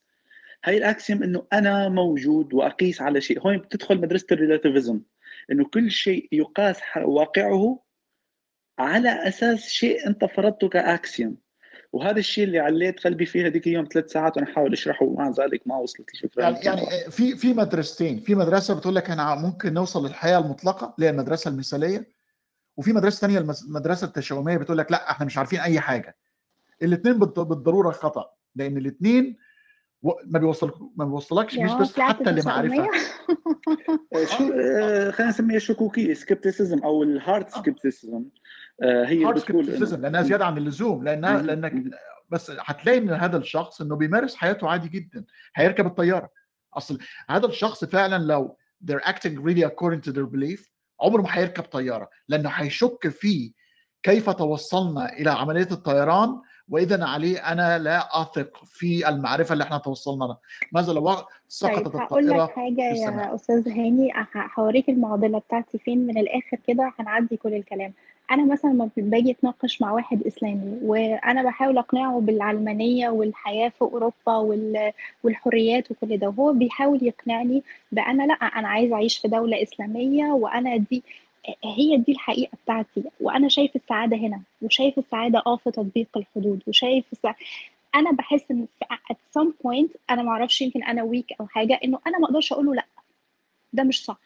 انا بحاول اقول له ده مش صح للناس الاخرين. يعني هي انت وهذا اللي ميزناه بالبدايه ما بين الشيء بنسميه بروبوزيشن والشيء بنسميه بروبوزيشن نوليدج. هو البروبوزيشن بيقول لك انا اعتقد ان هذا الشيء مريح لي، ما فيك تقول له انت غلط لانه اعتقادها، ولكن عندما يقول لك صحيح لانه هو اعتقد انه هذا الشيء بيريحه، فعليا هو بيريحه، ولكن عندما يقول لك انه هذا الشيء هو الانسب لحياتي لانه يفعل كذا كذا كذا، هون بصير في نولج فيك تناقشي فيها. بس طب انا ممكن شخص يكون ماسوكست، انا برتاح لما بتعذب، فيك تقول لي كلامك غلط لا، ولكن مش بتقول لك انه هذا الشيء افيد لي اجتماعيا علميا صحيا كذا وافضل لغيري، بتقول له لا لا لا. يعني عم تحكي نولج. تعال اوضح ليك يا شيماء، لو جالك واحد او السيده بتقول لك الحقيقه انا يعني بحب ربنا قوي وبروح الكنيسه وبولع شمع اللي مش عارف للعذراء كذا واشعر بعمليه صفاء مجتمعي وبعمل خير للناس مش عارف ايه، انا اعتقد ان مش من الكويس ان احنا نتكلم. بس لو جه واحد زي مثلا صديقنا كريم المحايد وتكلم عن ورقة جوناثان هايد اللي بتتكلم على ان الاديان مفيدة بصرف النظر عن حقيقتها، هنا انا والدكتور حسن هنتكلم يعني ونتحدى. هو عنده حق في بوينت، يعني هو برضو عنده حق في بوينت. لا هو ما عندوش. طيب انا هقول لا، هو هي ممكن بتعمل راحه نفسيه من التفكير. يعني في بص، مش عايزين نقلل من الاذر اكسبيرينس. اللي انا عايزه اقوله ايه، او انا رايي في الاخر ممكن يتحط في ايه، انه الانسان اللي قادر يغير رايه، اللي قادر يفضل يتقبل اكسبيرينسز ويغير رايه، اللي عنده حاجه اسمها جنراسيتي اوف برسبكتيف، عنده امباثي. انت عندك كونفليشن، عندك خلط ما بين السبجكتيف تروث او البيرسونال تروث. اللي انا عايزه اقوله ان دايما سبجكت النوليدج بيس اور اكسبيرينس اوف ذا وورلد. اكمل الجمله عشان تعرف انا بتكلم عن ايه. الخلط ما بين السبجكتيف تروث او السبجكتيف بليف وthe claim of أو الادعاء أن هذا الاعتقاد الشخصي له تأثير objective في الخارج ويفيد مجموعات. أصبح هنا ادعاء يخرج عن الاعتقاد الشخصي، وأنا مضطر أن أحرك النظرية المعرفة عشان أتكلم وأناقش هذه النظرية. أنت بتحركها بيزد عن إيه؟ عن الإجماع. لا لا لا لا لا لا لا لا، ليش حاطين الشرط الثالث لكن الساينتفك ايفيدنس؟ ولا انت صار عندك ساينتفك ايفيدنس له علاقه بالاجماع؟ ايوه، اللي هو ما هو الساينتفك ايفيدنس بيزد على ايه؟ الاوبزرفيشن وهاو وي اكسبيرينس الاوبزرفيشن. لا لا لا لا ابدا ابدا ابدا، لا مين قال هذا الكلام؟ لا لا، اذا بتفوتي انت على موضوع الامبيرسيزم او تفوتي على الساينتفك ابروتش، انت بتبداي بالاوبزرفيشن. انت عندك فينومينا اوبزرفيشن، انت هون صرتي ساكي سبجكتيف، بعدين اسامبشنز الساكي سبجكتيف انا معك، بعدين عفوا questioning و assumptions هذول objective. بتصيري انت على مرحله هي بتكون inner subjective ما بين subjectivity وال objectivity، هي مرحله اسمها بنسميها نحن hypothesis refinement step، عمليه الhypothesis انك تحطيها وتعتمدي على التشريفيو، بعدين بتنتقل لمرحله الاكسبيرمنت. تماما صحيح، بعدين تنتقل على مرحله التحويل الى الاوبجكتيفيتي، هي علاقه الاكسبيرمنتيشن، وضمن الاكسبيرمنتيشن عندك انت 8 شروط تضمن لك انه الموضوع يكون اوبجكتيف. فالنظريه من شروطها هي الاتي، اول شرط من شروطها الاوبجكتيفيتي، بعدين الريبروديوسيبيليتي، البريدكتيبيليتي، موضوع الفالسيفايابيليتي، موضوع ان تكون هي امبيريكلي كنترول. مثلا لما قالوا لما كانوا ماسكين الساينتفك ميثود وكل حاجه، لما قالوا ان الستات مثلا عندهم هيستيريا. لا لا لا، هذا سواء كانت knowledge based on their experience. طب حلو، كيف عرفنا انه غلط؟ عن طريق شو؟ عن طريق المنهجيه العلميه. لا لا لا، سوري اوكي، وات اللي بيصلح العلم بيصلح العلم، مزيد من العلم، مزيد من العلم الصحيح. هو السيلف كوركتنج ميكانيزم، هو ايه في التعريف بتاعه اسمه كده. طيب انا مش عايزه اطول على الناس، انا بجد I enjoyed the conversation. انا هقعد اسمع وافكر واتعلم، وهرجع تاني اتكلم معاك. وانا حاسه اني برضو ما وصلتش فكرتي قوي. انا شايفه knowledge is based on our experience في الحياه، وانه في الاخر انا مؤمنه بالايفولوشن النهارده عشان الاكسبيرينسز بتاعتي سمحت لي بقى. يعني كلمه انا عارفه انها بتضايق وتزعل. انت مؤمنه واللي مقتنعه؟ اذا مؤمنه انا بشجعك تقراي اكتر، مش هتقتنعي لانه الايمان لك لا تامني بشيء، لا تامني بالعلم. انا فاهمه انها it's based on my experience، it's based on my reality. لما حد تاني بيجي يقول لي لا انا مؤمن بالخلق، الكل اللي عايزه اقوله this is his reality, this is his experience. طيب. خليني بس انا اقول لك ليش العلم ما كتير بيهتم بملخصا. اول شيء العلم مادي وواقعي براغماتي نسبي، هذول الاربع شروط. يعني كيف؟ يعني هو مادي يفترض من الاشياء ماديه ويمشي عليها، واقعي بيعتمد على الواقع الموضوعي. بس ما راح يهمه العلم انه هذا الشيء ما هو حقيقته الفلسفي، لانه اساسا يعني هذا شيء أنتولوجي. النسبه بتاعت الساينتست اللي بيعمل اوبزرفيشن مش بتخش في العلم. هون نحن ضمن العلم ثواني، ضمن العلم في عندنا شغلات نحن بنسميها دكتور حسن. احنا مضطرين بس بعدنا ما هيك. صحيح نمشي الدور، وبعدين لازم مره تانية بس نعمل ريست للغرفه مره ثانيه بدنا نعمل روم على المنهجيه العلميه دكتور هاني. ماشي انا اسف وميرسي بجد، انا انجوي ميرسي على وقتك. لا ولا يهمك الشيماء، تحت امرك. مره ثانيه يا جماعه، احنا قلنا الانسان عمال، المخ الانساني بقاله 600 من 600 ل 800 مليون سنه بيتطور. العقل الانساني لو احنا يعني اقتنعنا بنظريه التطور، احنا متطورين من كل الاسلاف المشتركه، وهذا المخ الانساني 600 مليون years in the making. ماشي، لغايه بس 2 مليون سنه كان عندنا العقل الانشنت برين بتاع الغرائز، وبعدين العقل المتوسط بتاع المشاعر، والبري فرونتال لوب كورتكس بس بقاله 2 مليون سنه. استخدام الغريزه والعواطف كانوا مفيدين جدا للفترات اللي كان الإنسان عايش فيها في هذه الفترات، ولكن كانت في مشكلة.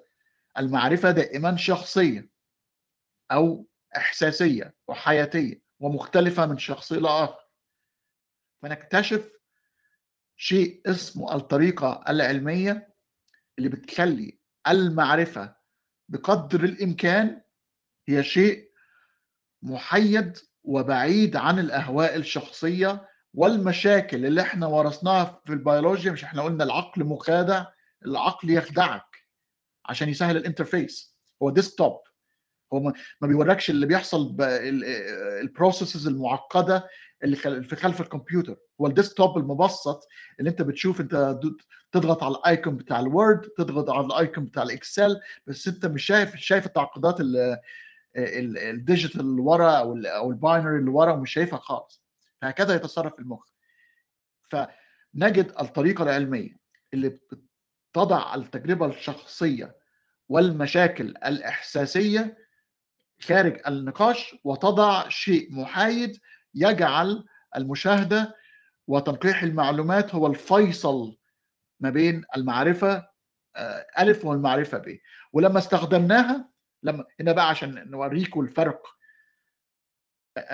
اخر 400 و500 سنه شوفوا اللي حصل في الانسانيه.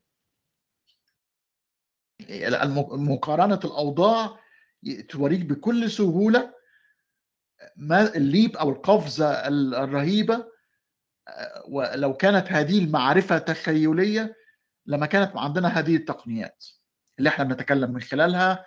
يعني احنا دلوقتي بنتكلم ممكن يكون في 40 أو 50 دولة مشتركة ما بين الأشخاص المستمعين والمتكلمين.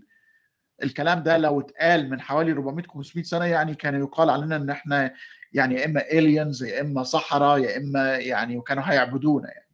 ولكنها أصبحت بكل سهولة وبدون حتى ما نفكر ولا نهتم للموضوع كثير، يعني إنه عادي يعني.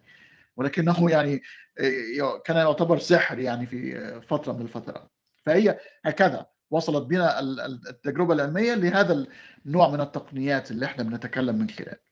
طيب نحرك الدور عشان ما نطولش على الناس، وناخد السيدة لوتس. تفضلي يا لوتس. مساء الخير عليكم جميعا، وشكرا يعني على الثراء الفكري ده. انا استمتعت حقيقي، وحاجة حلوة انه يبقى في مجال نتناقش في حاجة زي كده. وشكرا على عنوان الروم، وشكرا على فكرة الروم. أنا بس علشان ما بقاش برضو بكرر الكلام وأرجع أبدأ من الأول، أنا ممكن أبدأ من حيث انتهت شيماء، يعني في قصة الobservation. فهمسك 3 أبعاد. أول بعد هتكلم يعني يمكن أكتر من ناحية العلوم الاجتماعية، ده يمكن اللي أفهم فيه أكتر.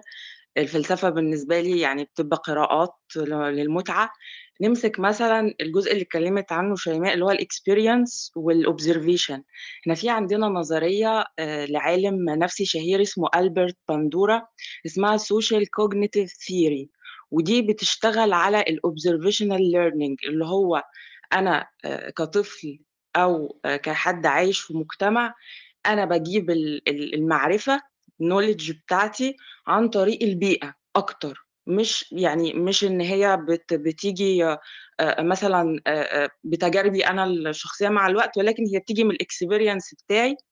مع البيئة، وده كان بناء على تجربة هو عملها أيام ما التلفزيون كان حاجة جديدة واخترعوها وكده، وكانوا عايزين يعملوا أبحاث بعد كده عشان يعرفوا تأثير التلفزيون إيه على سلوكيات الناس، وهي نظرية شهيرة بيستخدموها في الأبحاث بتاعة الإعلام عامة، إن أنا عايزة أعرف تأثير الميديا علينا إيه. فبيقولك إنه إحنا كبشر بنميل أكتر للموديلينج، إن إحنا نقلد، وإن إحنا أغلبية المعارف بتاعتنا واللي هي بعد كده بقى بتتحول لسلوكيات جت عن طريق الموديلينج أو التقليد.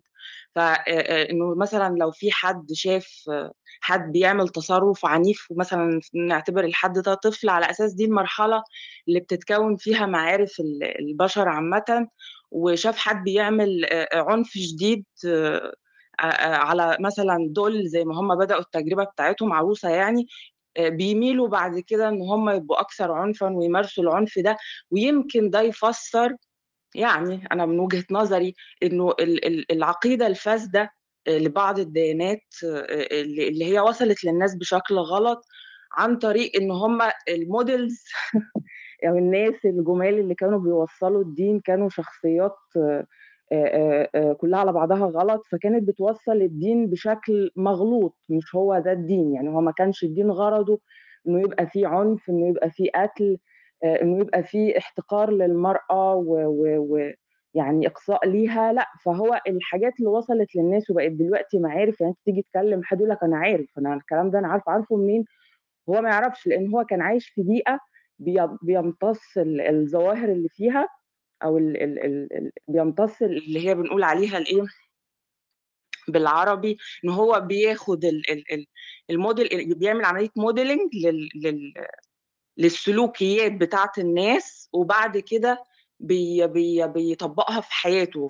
فهو بيبقى تأثر بالتقليد أكتر. عشان كده مثلا استخدموا النظرية دي على السليبرتيز اللي هم الممثلين والمشاهير، للناس بتميل إنها تاخد الناس دول يعني إيه موديل في حياتهم أو رول موديل. فتلاقي دايما البنات يقعدوا يقلدوا التسريحة بتاعت الممثلة الفلانية، يقلدوا تصرفاتها، يقلدوا الممثل الفلان، المشاهير عامة يعني.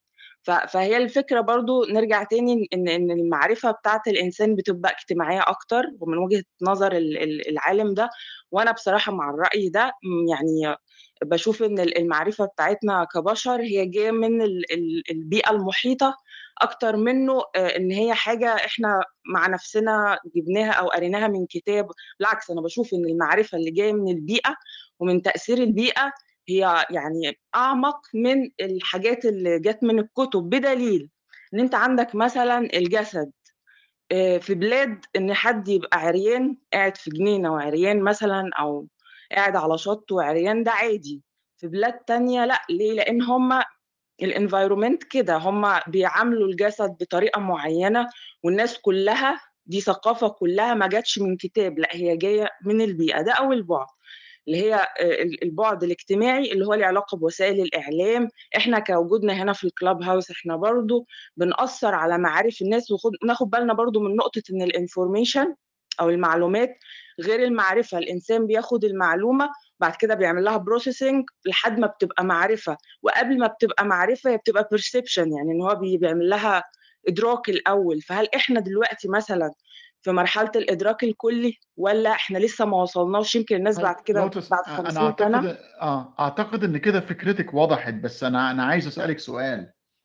اتفضل. احنا عمالين بنتكلم عن مشاكل المعرفه من التجربه الشخصيه. انت طبعا هذه الكوجنيتيف ثيوري عليها مشاكل كثيره جدا، وهي ليست يعني ملهاش كونسنسس، وكمان في مشكلة أكبر على هذه النوعية من العلوم اللي العلوم الإنسانية، والتي أنا لا أسميها علوم، أنا ممكن أسميها مبحث دراسات إنسان. لا لا لا لا لا لا مزنة، لا لا لا تصنيف، ما يحكي تصنيف أكاديمي الأستاذ هاني، معلش. الأكاديميك ديسبلينز ما بيسموها ساينس علوم، بيسموها عندك الساينس، وعندك الهيومانيتيز، وعندك الفلسفي. الساينس هي العلوم، الهيومانيتيز هي الدراسات الإنسانية، أنا بعرف أنت شو وجهة نظرك، والفلسفي.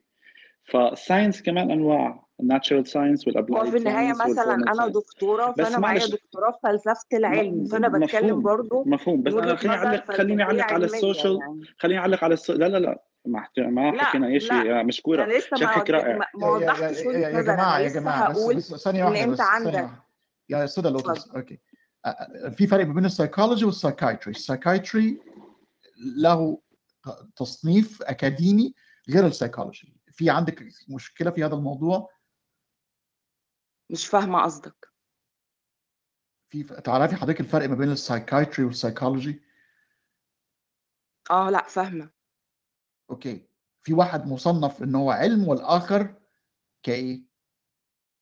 انا بكلم حضرتك من خبرتي الشخصيه. طيب العلم ده ما بتكلمش على انا بقول لك ان يا سيده اللوتس في حاجه اسمها انا بتكلم من خلال تجربتي الشخصيه في هذا العلم. احنا لو هنتكلم اكاديميا هنتكلم من تجربه شخصيه.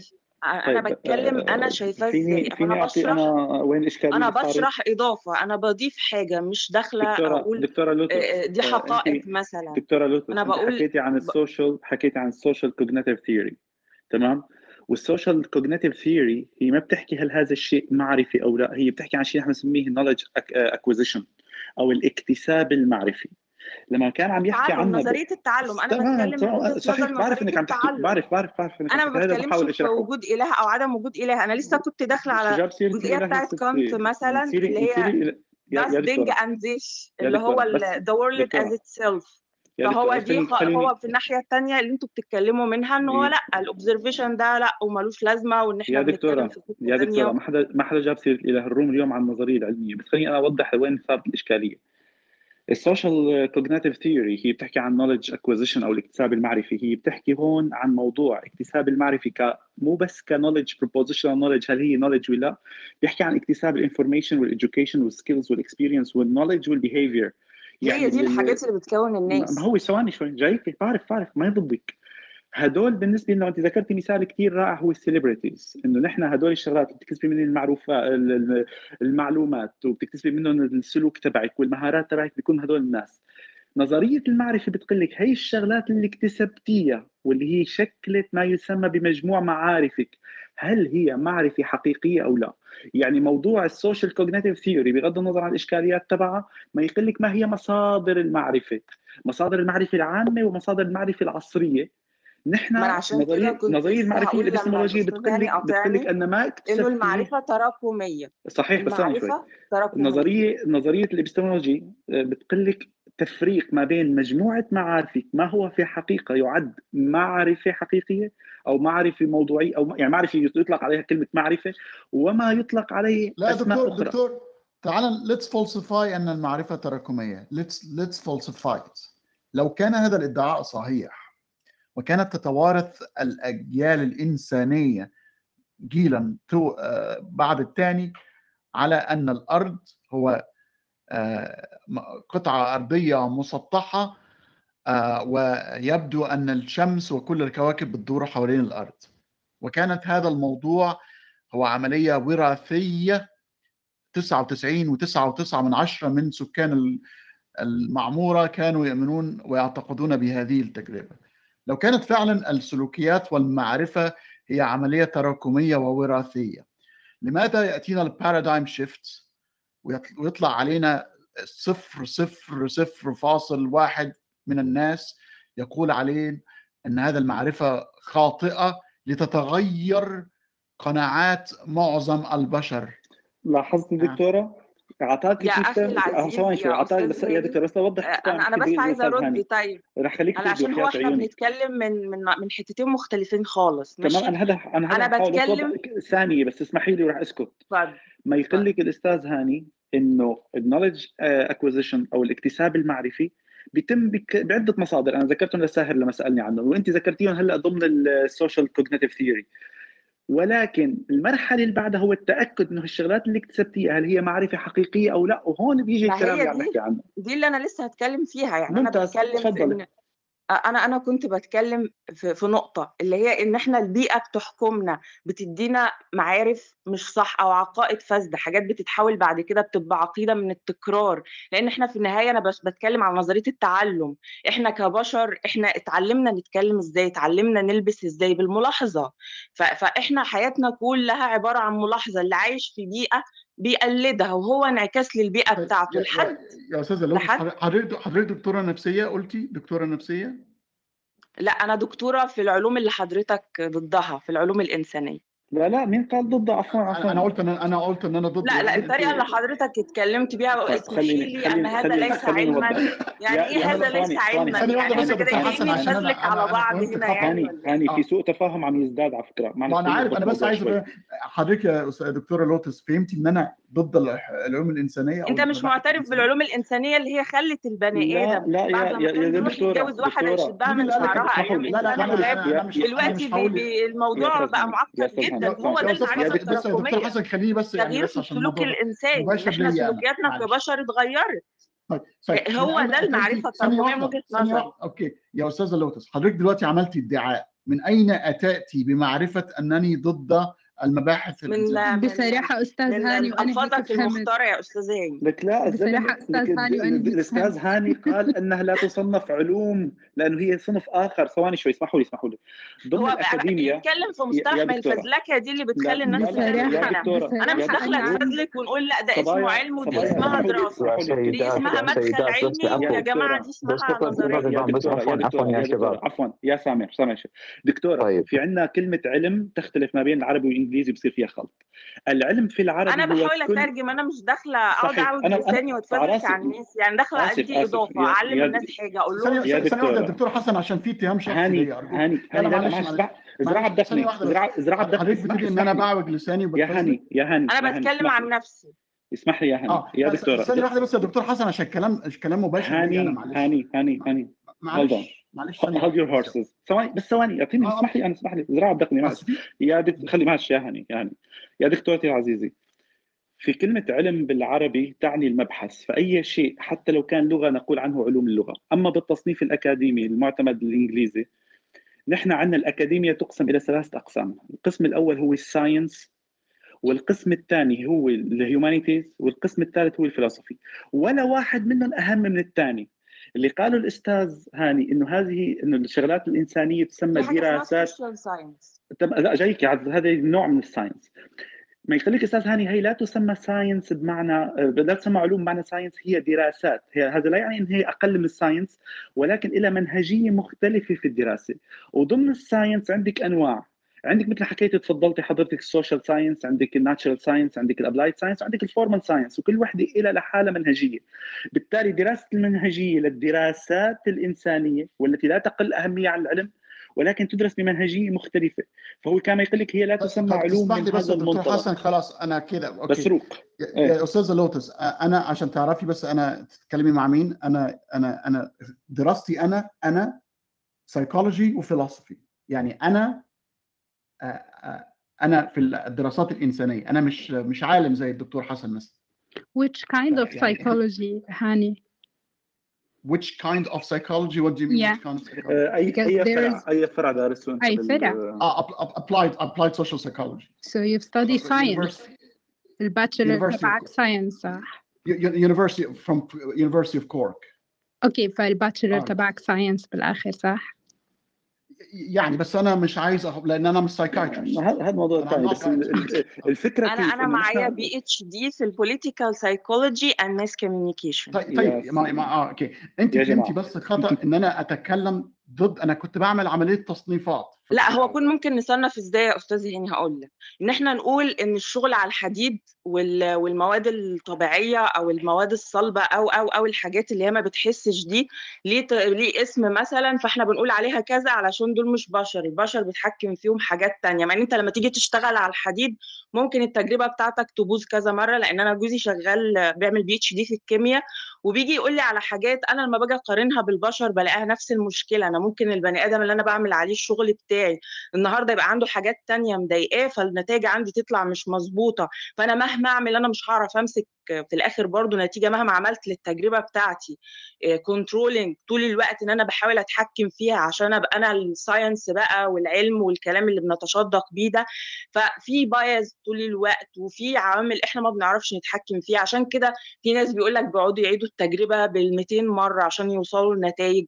فالعلوم انا بقول اللي انا شايفاه وحضرتك برضو بتقول اللي انت شايفه ومش هنختلف لان احنا في النهايه غرضنا التنوير. وانا بحترم حضرتك جدا وبحترم القناه بتاعتك وبحترم الدكتور حسن والا ما كنتش طلعت اتكلمت معاك. وانت على يا دكتور هو سوء تفاهم. هو كان قصد الاختلاف منهجيات. اعطيكي مثال حتى ضمن العلم ضمن الساينس نفسه في عندنا شغلات هي بنسميها امبيريكال علم تجريبي شغلات نون امبيريكال وضمن الامبيريكال ذات نفسه عندنا شغلات نحن بنسميها كواليتيتيف وشغلات كوانتيتيف او كواليتيتيف وكوانتيتيف حسب لفظ بيك فظيع شغلات كميه وكيفيه. اللي كان عم يحكي الاستاذ هاني انه قال لك انه الشغلات احيانا بتكون حتى ضمن السوشيال ساينس بيكون صعب انك تعملي لها عمليه اكسبيرمنتيشن. عايزين نتغاضى المواضيع الشخصيه عشان الناس طيب. مش داخله تسمع لا هو احيانا بتصير سوء تفاهم بس الطرفين عايزين نرجع للنقطه الاساسيه. حصل هي بس النقطه دي انا كنت عايزه اضيف عليها انه مثلا لو هنيجي للفلسفه يعني انا كنت بس عايزه اوضح نقطه انه هو ده الجزء بتاع الاوبزرفيشن وان احنا كبشر المعرفه بتاعتنا اغلبيتها جايه من التقليد او الموديلنج وانه الموضوع كله ظواهر. تيجي مثلا في الفلسفه يمكن انا حابه منكم تدوني في النقطه دي معرفه اكتر. لما كانت قال داس دينج اند زيش او ذا وورلد از اتسيلف انه هو مش معترف بفكره الاوبزرفيشن حتى هو طبقوها بعد كده على العلوم التطبيقيه او الطبيعيه بغض النظر اللي هي بعيده عن الهيومانيتيز يعني ان هم طبقوها بعد كده بقى مثلا دراسات الطاقه الدراسات بتاعه الطبيعه انه هو لا انت لما تيجي تتكلم بقى على الكهرباء مثلا فانت بتخش في نقط حتى جربوها على الرياضيات وكده. فمثلا ده حاجه مخالفه تماما.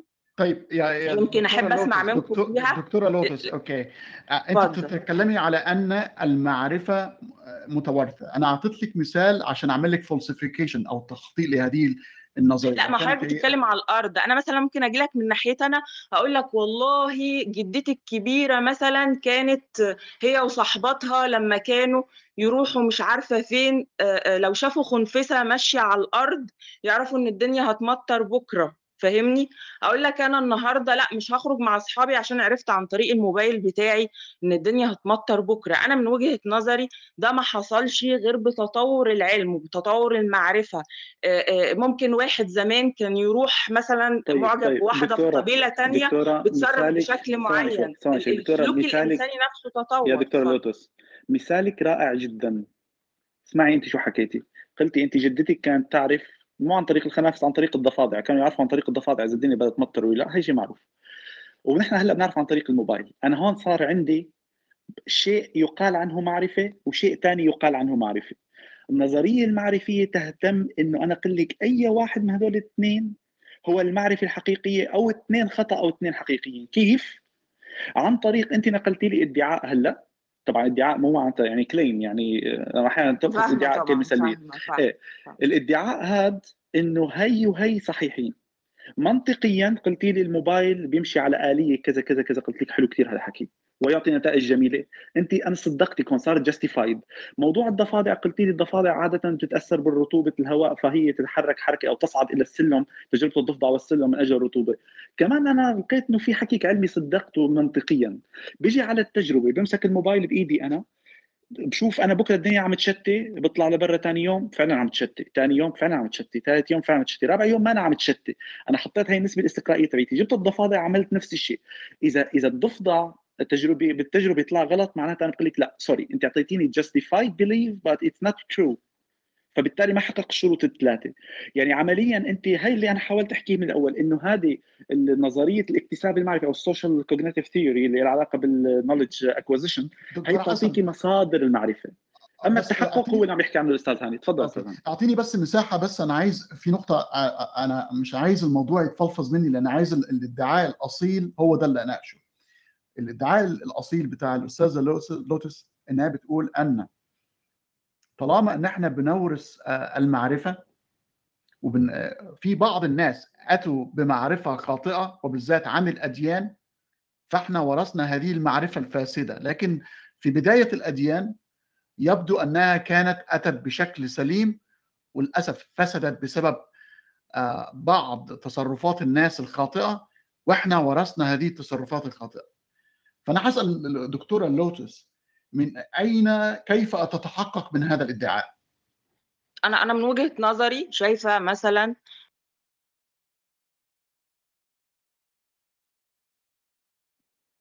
سوري دكتور لوتس أنت عندك ميوت دكتورة، يمكن جاء تليفون تقطع على ظرف أو شيء. تفضلي دكتورة، تفضلي.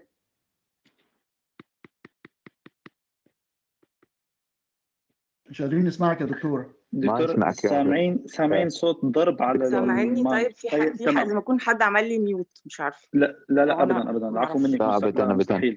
اتفضلي دكتورة، انت ميوت مرة ثانية. اتفضلي دكتورة لوتس. ثاني شوي، في اشكالية معينة. دكتورة انت ميوت مرة ثانية.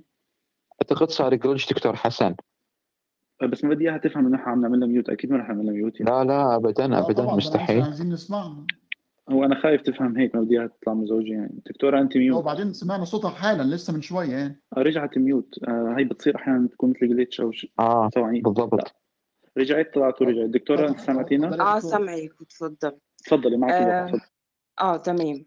عشان بس ما انساش، انا كنت بقول لك في فكره ان انا بشوف ان الرسل عامه هم زيهم فلسفه، جم برساله ما كانش هدفها اللي وصلنا بعد كده يعني. هي من البدايه، لما يعني مثلا انا بقول لك انا حتى سويت الرسل بنفس الكونسبت بتاع، انا مش عارفه هو كان سقراط ولا ارسطو اللي كان تلميذه افلاطون، وافلاطون شوه بعد كده الفكر بتاعه يعني، لدرجه ان الناس وصلت لمرحله ان هي قالت انه سقراط ده كان شخصيه وهميه ومش موجود، وان افلاطون هو اللي اخترعه يعني. فانا بشوف ان الرسل كانوا نفس الكونسبت. دي وجهه نظري، انه الرسل جت في البدايه برساله. دكتوره لوتس، انا فاهم ان هذا الادعاء هو اعتقادك الشخصي.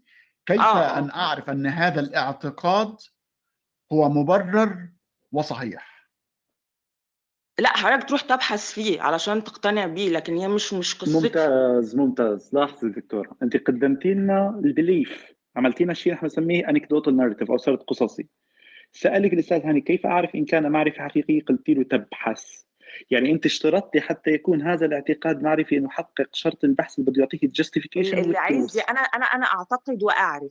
حضرتك شايف انه انت كمان عايز تعتقد وتعرف في اللي انا اعرفه. طيب احنا الفرق ما بين المشكله. صحيح، احنا الفرق ما بين المعرفه والاعتقاد.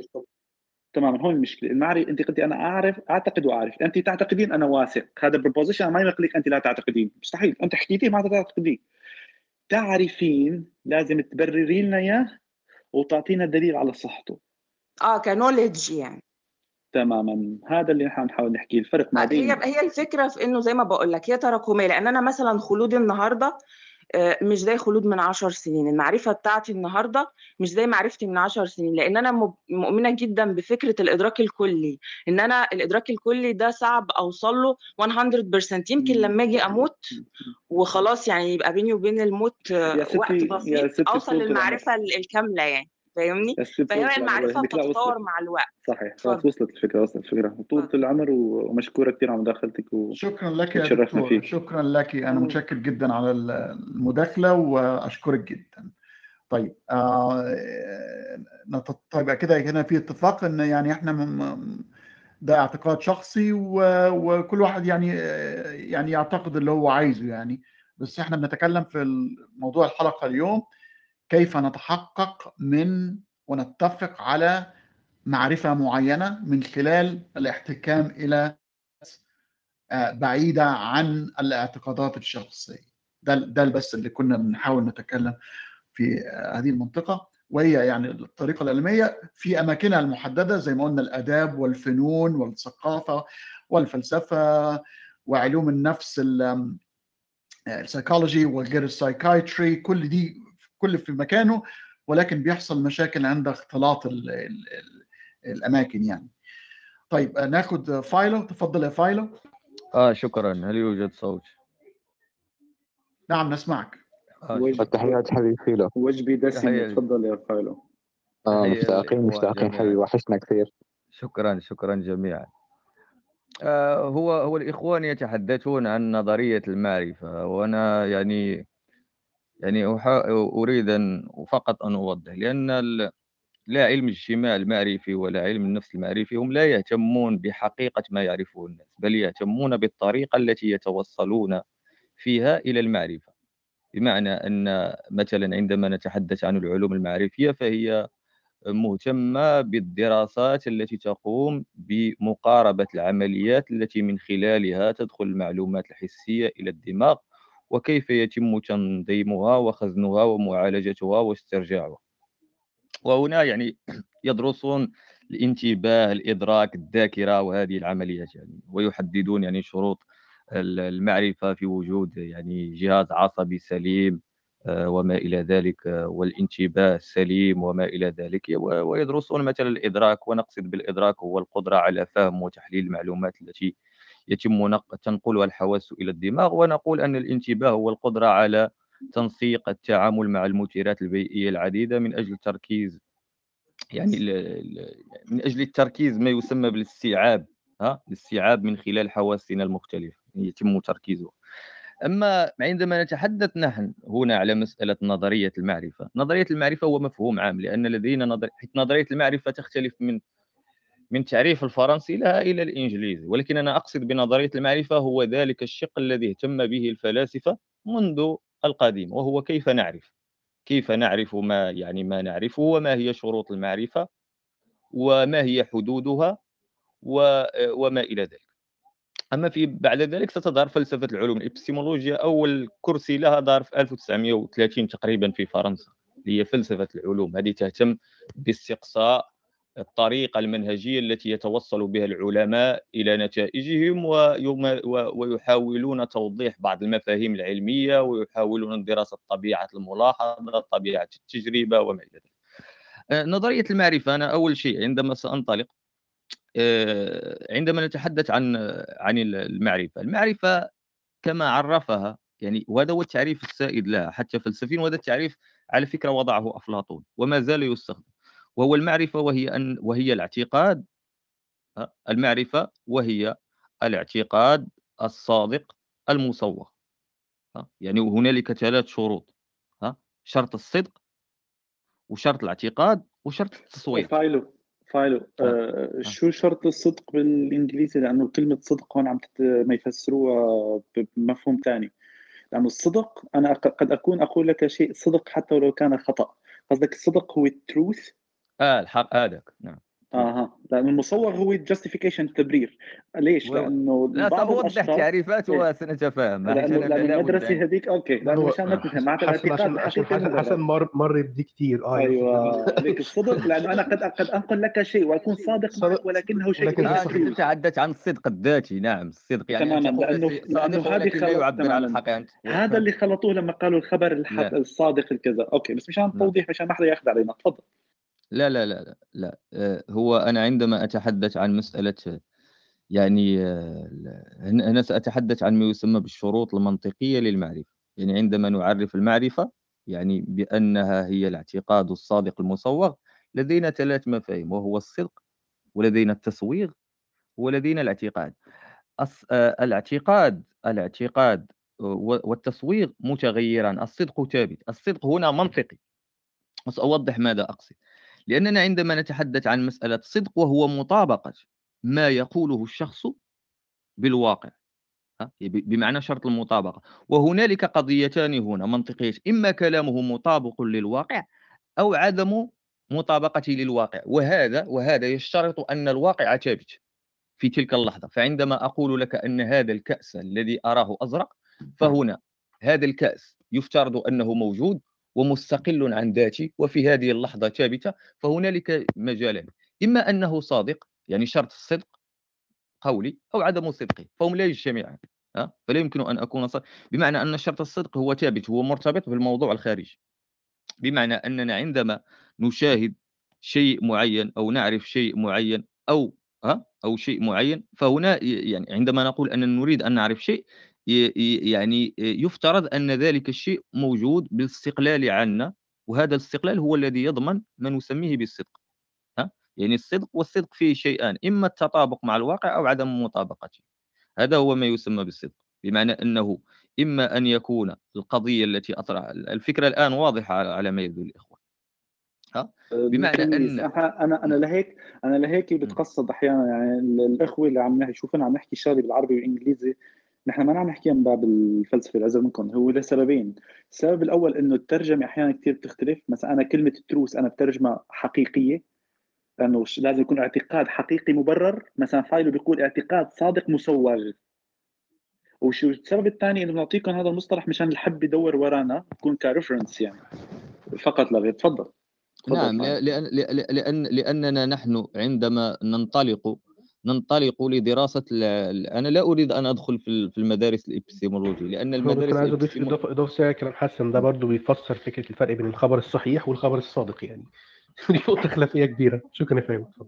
نعم، لا، لأنني عندما أتحدث عن شرط الصدق هو شرط الصدق منطقيا ثابت، أنا أتحدث فيه بالمعنى المنطقي وليس بالمعنى الذاتي أن الشخص يقول الصدق. لا، أنا أنا أنا أنا أنا أتحدث عن الصدق بالمعنى المنطقي، أن الشيء الذي نتحدث عنه واقعي يوجد بمعزل عن الذات، يعني في الخارج. هذا هو ما نقصده بصادق، أنه موجود، أنه يعني حقيقي. يعني أعطيك مثال يا فايلو، ممكن الشخص يتكلم بصدق ولكنه على خطأ فتصبح. لا، هذا الجانب الذاتي، هذا هو الأدب. أنا أتحدث عن الصدق بالمعنى المنطقي، بالمعنى المنطقي أن نقول أن وجود هذا الشيء صادق، أي أنه موجود بالاستقلال عن ذواته، بمعنى أن هنالك واقع. طيب خلينا نعطي مثال واضح بين الفرق. أنا إذا كنت شخص أعتقد أن الأرض مسطحة وجيت لعندك قلت لك عزيزي إن هذه الأرض مسطحة، وأنا كنت صادق معك، أنا فعلا بعتقد هذا الشيء، وأعطيتك الجستيفيكيشن أنك أنت شايف الأرض مسطحة. هون ما انطبقت الشروط، هون شرط الصدق مو أني أنا صادق معك باعتقادي، شرط الصدق اللي حكيوا عنه الفايل هو شرط الحقيقة، إنه حقيقة نعم. الأرض ليست مسطحة. فمشان نميز بين التنتين، إذا حدا صدقك القول، مو هو هذا شرط الصدق اللي عم يحكي عنه الفايل عم يحكي صدق المطابقة مع الواقع الموضوعي، مطابقة طبعا. مع الواقع، هذا هو الصدق عندنا الموضوعي، لأن الواقع الحقيقي الحقيقي في الخارج نحن نفترض الواقع الموضوعي تماما صحيح. نعم. لأننا في الإبستيمولوجيا عندما ننطلق هنالك افتراضات في الواقعية، نتحدث عن الإبستيمولوجيا الواقعية، وهو أنه يوجد واقع بمعزل عن ذواتنا، وأن هذا الواقع يمكن معرفته ولو جزئيا، وأن فيه قوانين تحكمه، قوانين إما احتمالية أو قوانين لزومية. هذه الثلاث المنطلقات التي ينطلق بها العلماء، أن هنالك واقعا بالاستقلال عنه وعن تصوراته، وأن هذا الواقع قابل للمعرفة جزئيا. هذا عندما نقول جزئيا هذه تسمى بالشكوكية الغير جذرية، وهذا هو العكس ما بين شكوكية بيرون التي تحدث عنها الأخ يعني تحدث عنها يعني الصديق حسن، وهي ما يسمى بالشكوكية صحيح. نعم، هذه تسمى بالشكوكية الجذرية، فهي تقول بأن الواقع لا يمكن معرفته ولا يمكن أصلا الاستدلال عليه. أما الشكوكية الجزئية فهي التي يتبناها العلماء عموما، فهم يقولون بوجود عالم بالاستقلال عنا، وأنه من الممكن معرفته جزئيا، وأن تحكمه قوانين إما احتمالية، وأركز لأنني أقول كلمة بدقة، إما احتمالية وإما لزومية. هذا هو الأمر. أما عندما نتحدث عن، لأنني أنا ذكرت ثلاث مفاهيم، وهو يعني ثلاث شروط، وهو الصدق والاعتقاد والتصويغ. الصدق هو ثابت عندنا، بمعنى الصدق هو مطابقة ما تقوله في الواقع، إما أنه يطابقه أو لا يطابقه، إما ما تقوله أنه يطابق الواقع وإما لا يطابقه. فهنا لدينا مسألتان، لدينا يعني الصدق بمعنى مطابقة الواقع، وعدم الصدق يعني قضيتان. فإذا قلت لي أن هذا الكأس أزرق، في هذه الحالة فإما أنه أزرق أو ليس أزرق، أي شيء تقوله بمعناه هنا. وهذا الشرط هو صائل لأنه منطقي، يعني ننطلق بالمنطق. أما الاعتقاد فالاعتقاد هنا هو ليس ثابتا، بمعنى أن الاعتقاد ليس ثابتا، لأن الاعتقاد يتغير حسب التغيرات المعلومات التي تطرح على الشخص. بمعنى الاعتقاد يمكن أن يتغير اعتقاد الشخص على حسب المعلومات التي يحصل عليها حول الموضوع. فهنا الاعتقاد ولكن الصدق ثابت، بمعنى الواقع الذي يدرسه في لحظة معينة مع وحدة الزمن هو ثابت، يعني نقصد بأنه ثابت، بمعنى أن أفكاره إما أن تطابق ذلك الشيء وإما أن لا تطابق. يا أستاذ فايل أنت تتكلم على ال truthfulness ال objective truthfulness اللي هي بتاعت الأنتولوجيا، يعني حقيقة الأشياء على ما هي. لا أنا أتحدث من وجهة إبستيمولوجية في الأنتولوجيا. أنا لذلك فايل أنا فهمت بده يصير هيك خلط. لذلك أنت لما قلت الواقع قلت لك أنا الواقع الموضوعي وليس الواقع الحقيقي، لأن الواقع الحقيقي هو شيء خارجي. الواقع المتجلي للأذهان. تمام. الموضوعي اللي هو خارج الذهن تبعنا قياسا على أكسيوم إنه نحن موجودون فواقع موضوعي. نعم هذا هو قصدي. هو مستر فايلو عذرني انا والدكتور نسيم والاستاذ هاني انه ما نبرر، لانه ما نوضح على فكره ليش، لانه عم يصير هالفتره خلط ومهاترات مضحكه يعني، فنحن عم نوضح الكلام. لا مش مشكله، بس اي نقطه بس مثال سهل يعني الناس كانت في الاسواق في القرن السابع والسادس تذهب الى السوق و تتسوق التفاح، فيعني يقال لك هات لنا 2 كيلو تفاح احمر، فانت تروح للماركت وتدور على التفاح الاحمر تراه، وهناك اعتقاد راسخ يعني ان هذا التفاح موجود وانها حمراء، وان حمارة التفاح من أنطولوجية هذا التفاح. نعم لا اللون هو غير موجود في الواقع، من الموجات بس للاسف فاذا الأنطولوجية الشيء تغيرت مع الإبستمولوجية، يعني لما تغيرت لما عرفتنا أدوات المعرفة فهمنا أكثر، ففجأة تتغير. ولكن لغاية دلوقتي نرى التفاح أحمر، نتكلم هكذا والسماء زرقاء مع أن ليست زرقاء. نعم فأنا أفهم هذا الاعتراض، دابا الآن سأعطيك واحد المثال، لأن البعض يعتبر أن الواقعية هي من المفاهيم الإبستيمولوجية، الواقع من المواقف الأنطولوجية، في حين هي ليست مواقف أنطولوجية. المواقف الأنطولوجية لدينا 3، لدينا الثنائية والمادية، لدينا ما يسمى بالثنائية والأحادية. الأحادية لدينا المثالية، ولدينا الأحادية المحايدة، ولدينا الأحادية المادية. هذه 3 مواقف أنطولوجية، والمفاهيم الأنطولوجية ليست هي المفاهيم الإبستيمولوجية. فمثلا مفهوم الخاصية هو مفهوم أنطولوجي، مفهوم المحمول هو مفهوم إبستيمولوجي. فالمفاهيم الأنطولوجية معروفة: الشيء، الخاصية، الحالة، نتحدث عن شيء، خاصية، حالة، واقعة، عملية، هذه مفاهيم أنطولوجية. أما المفاهيم الإبستيمولوجية فهي التي ترتبط بالمفاهيم الذهنية. مفهوم الصدفة هو مفهوم إبستيمولوجي، مفهوم الحتمية هو مفهوم أنطولوجي، يعني يجب أن نميز بينهم. فالأنطولوجية هي التي تحدد طبيعة الواقع، وهنالك فلاسفة يختلفون من له أولوية، هل ننطلق من الأنطولوجيا ثم نحدد الإبستيمولوجيا، أم ننطلق من الإبستيمولوجيا؟ وهنالك أصلا من لا يعطون قيمة للأنطولوجيا مثل مدرسة فيينا، فهم يعتبرون أنهم لا يعني مثل ماخ وإرنست. سؤال محرج يا فايلو، أنت بتنطلق من الإبستيمولوجيا ولا الأنطولوجيا؟ لا أنا من الأنطولوجيا المادية. انا اول شيء فعلا طلع محرج.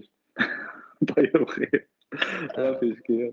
لا أنا مثل ماريو بونجي، انا انطلق من الانطولوجيا الماديه الاحاديه، بمعنى ان لدي مسلمه ان الواقع الواقع الذي نعيشه هو مادي، يعني لا توجد اي كيانات لا روحيه ولا اي شيء. لا اسلم اصلا بالثنائيه. بس يا فايلو شوف المشكله بقى، الدايلاما اللي حطك في الكاتش 22. How do you know that ontology؟ لا دي مسلمة. هتلاقي ان فجأة انت دخلت في الابستيمولوجيا. لا هنالك علاقة ما بين الابستيمولوجيا والانطولوجيا. سأوضح. انا سأذهب معكم مثلا، انكم كنتم سأخرج من الموضوع المنطقي، سأذهب معكم الى تخصص هو العلوم الاجتماعية. دابا مثلا عندما نتحدث نحن في العلوم الاجتماعية ماذا نلاحظ نتحدث عن ما يسمى بالنماذج الإرشادية. النماذج الإرشادية، أنتم كنتم تتحدثون سابقا عن المناهج في العلوم الاجتماعية أو طريقة مقاربة الواقع. لدينا ما يسمى بالنموذج، يعني ننطلق من الأنطولوجيا. شنو هي الأنطولوجيا؟ الأنطولوجيا هي طبيعة الواقع. نسأل ما هي طبيعة الواقع؟ هل الواقع موضوعي أم هو ذاتي أم هو محايد؟ لا هو ذاتي ولا هو موضوعي. يعني ما طبيعة الواقع الذي الواقع الذي تدرسه، بمعنى الطبيعة قد تتحدث عن الوجود، قد تتحدث عن المجتمع. بعد ذلك نتحدث عن طبيعة المعرفة. فعندما نحدد طبيعة الواقع نسأل كيف يمكن أن نعرفه، يعني ما هي الطريقة التي من خلالها يمكن أن نعرف؟ تماما ما نحن حكينا من الأول إنه فرقوا لنا يا شباب ما بين النوليدج المعرفة وما بين الرياليتي الواقع، وإن الرياليتي يمكن أقسام حسب الانطلاق، هي سبجكتيف رياليتي الواقع الذاتي، والأوبجكتيف رياليتي الواقع الموضوعي، والانترسبجكتيف رياليتي اللي حكيناها المرة الماضية. وضمن هدول الثلاثة عندكم 9 مدارس اللي حكيناها كمان: اليونيفرساليزم، الايدياليزم، الماتيرياليزم، السكبتيسيزم، البراغماتيزم، الريلاتيفيزم، هدول الامور كل واحد طلع عليها. لذلك نحن نسلم اكسيوميا ان نحن موجودون وجودا واقعيا موضوعيا، وعلى ذلك نبني الابستيمولوجي تبعتنا اللي هي رح تساعدنا بالرجوع على موضوع الانطولوجي. في الانطولوجيا هو يختلف في الابستيمولوجيا. تمام. سأعطيك مثالا. بنبتدي reason is reasonable and existence exists. لا تماما كما قلت لكم، هنالك من ينطلق من الإبستيمولوجيا ولا يعطي أهمية للأنطولوجيا، ينطلق من الإبستيمولوجيا، وهنالك من يعطي قيمة للأنطولوجيا، ولكن عامة هم مترابطون. إيه صحيح، بس حتى اللي عم ينطلق من الإبستيمولوجيا من الإبستيمولوجيا ما ينطلق من أكسيوم أنه أنت موجود وجود واقعي موضوعي، تمام، بغض النظر عن نوعية حقيقية هذا الوجود. يعني أنت حطيت أكسيوم أنتولوجية من خارج المنظومة وبنيت عليها، وهذا تعرف أنت لأن المنظومة لا يمكن أن تكون كاملة حسب جودلز. جودلز إنكمبليت ثيوريز، هاي الأمور كاذبة ولا يمكن أن تبرر عن الصادق. تماما، فنحن ننطلق منها. طيب فايلو، بس معك يعني، عشان في ناس بتبعت لي رسائل كثيرة مضطرة إن إحنا نمشي الدور. معك بس 30 ثانية تخلص فيها، وبعد ما نخلص نرحب بس بالدكتور نسيم صديقنا العزيز ونعطي له الكلمه بعد فايلو، وبعد كده نتحرك بالدور. اتفضل يا فايلو. اوكي هو ببساطه عندما تحدثتم عن العلوم، يعني على المعرفه، فانا اعتبر ان المعرفه هي الاعتقاد الصادق المصوغ، وشروط الصدق فيها تحليل ما يسمى بتحليل الصدق، وتحليل الاعتقاد، وتحليل التبرير. اما موقفي انا، يعني موقفي انا الخاص، يعني الخاص في المعرفة، فأنا أعتبر أن المعرفة هي التي يمكن، يعني أنا أستخدم ما يسمى بالمنهج الوضعي، بمعنى في المقاربة المعرفة، بمعنى أن لتكون المعرفة صادقة وموضوعية يجب أن تكون الطرائق التجريبية، يجب أن يكون الحياد، يجب أن يكون تصميم، يعني تصميم المفاهيم تكون واضحة، يجب أن يكون الصدق ثابت، يجب الاعتماد على طرائق منهجية صلبة وما إلى ذلك. هذه الطريقة التي من خلالها أتبنى الوصول إلى ما يسمى بالمعرفة الموضوعية، في حين أنه هنالك أشكال من المعرفة طبعا، ولكن هذه التي أعطيها أهمية هي المعرفة الموضوعية. شكرا لك. شكرا مستر فيلو، أنا كنت أسمعك بانتباه، وكان بودي أنه طبعا لو كان في وقت أكثر، لأنه يمكن نشترك في مثل هذا الموضوع، رغم أنه بكلمات قصيرة وضحت ذلك. على كل، أنا ما بدي أخذ وقت، خلينا نسمع البقية. تفضل. شكرا لك. أعتقد معك حق دكتور تخلين، يعني ممكن نفتح غرفة بقى نتكلم من هو يعني الأحق بالاهتمام بالأنطولوجيا ولا الإبستيمولوجيا، ولا ما فيش مشاكل ما بين الاثنين؟ يعني بدنا بس أستاذ ثاني لو سمحت لي، ما هو مش ممكن تكون في إبستيمولوجيا إذا لم يكن في أنطولوجيا. صحيح، وهذا أكسيوميا. ما هذا الأكسيوم اللي حكينا عنه، يعني الأكسيوم الأنطولوجي اللي بنبدأ فيه. بس أنا فهمان وجهة نظر، خلص بكرة أنا راح نستطيب بعض بشيروم، نستطيب بعض. صحيح يا دكتور. شباب طبعاً الجميع عاملين نورين. أنا دخلت لقيت فيه كده احتدام في النقاش، فقلت استنى شوية. سمعيني الآن؟ مسموع. سمعينك شوية بس الصوت بعيد، بتتكلم من عربية يا دكتور نسيم؟ للأسف يا غالي، خلاص الشغل في نيويورك دلوقتي بدوب كل يوم بقى. خليني أسأل دكتور حسن، هل يمكن الحصول على معرفة خارج النظام أو خارج المسلمات اللي احنا حطيناها في البداية؟ يعني إذا وضعنا الأكسيومز بتاعتنا، هل يمكن الحصول على أي معرفة خارج هذه الأكسيومز، خارج هذا النظام المعرف بهذه الأكسيومز؟ تمام. إذا أخذنا نحن شرط التروث الحقيقي إنه هو شيء معتمد على العلم، وشرط الجستيفيكيشن هو معتمد على المنطق. المنظومة العلمية مبنية على منظومة خارج منها، هي منظومة المنطق. أما منظومة المنطق فالأكسيومز تبعيتها مثل ما حكينا هي نوعا ما أنتولوجية، بس إنه هي أكسيوم من خارجها. فهل نحن خارج المنطق والعلم قادرين نوصل لمعرفة؟ لا، لأنه ببساطة أنت ضربت الشرطين الأساسيين، شرط التسويغ أو الجستيفيكيشن كما سماها مستر فايلو، وشرط الحقيقية. فخارج هدول المنظومتين لا، ما فيك توصل لمعرفة. طبعا فيك توصل لاعتقاد، فيك بس لمعرفة مستحيل برأيي أنا. بالضبط كده، وهي دي كانت بالضبط اللي عايز أقولها، إنك أنت بتبتدي بمسلمات، بتبتدي بأكسيومز عندك هي اللي بتعرف المنظومة اللي أنت جواها، ومن خلال المنظومه دي بتبتدي تبني معرفه. اي شيء بيجي لك من خارج الاكسيومز دي هو بالنسبه لك شيء غير معرف، شيء لا يمكن استخدامه، شيء خارج المنطق بتاعك. الطريقه الوحيده لتقبله هي زي ما انت قلت يا دكتور، هي انك تعتبره اعتقاد، ولكن في الحاله دي هو غير مبرر وغير صحيح. مش هتكلم على الصدق دلوقتي، تصدق ما شاء. فدي المداخله بتاعتي يعني ببساطه من غير ما اطول على الناس، وده اللي اعتقد الخلاف اللي كان موجود في البدايه. هو الفرق دايما بين الاعتقاد بيجي بشيء من خارج المسلمات اللي انت موجود فيه، لانك كده بتعتقد فيه، ما عندكش الدليل اللي تقدر تحطه تحت خلال اقول منظار البحث العلمي او منظار العلوم عموما، يمكن نوع العلوم.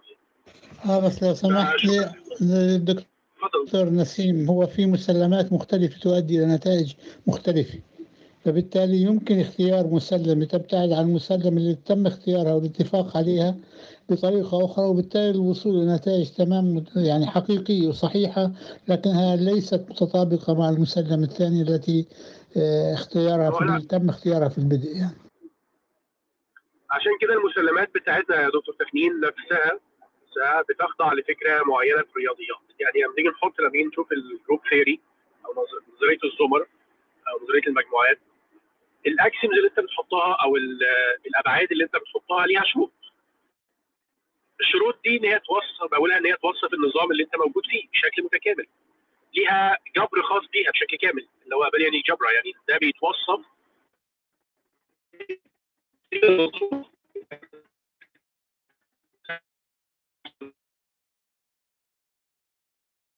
تقطع. اعتقد عندي ولا عند الجميع يا جماعه؟ لا عند الدكتور نسيم. عند الجميع. دكتور نسيم صوتك مو مسموع.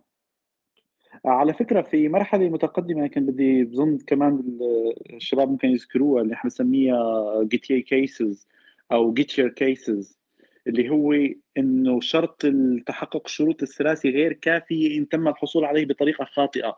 بس هي مرحلة متقدمة شوي ضمن الموضوع.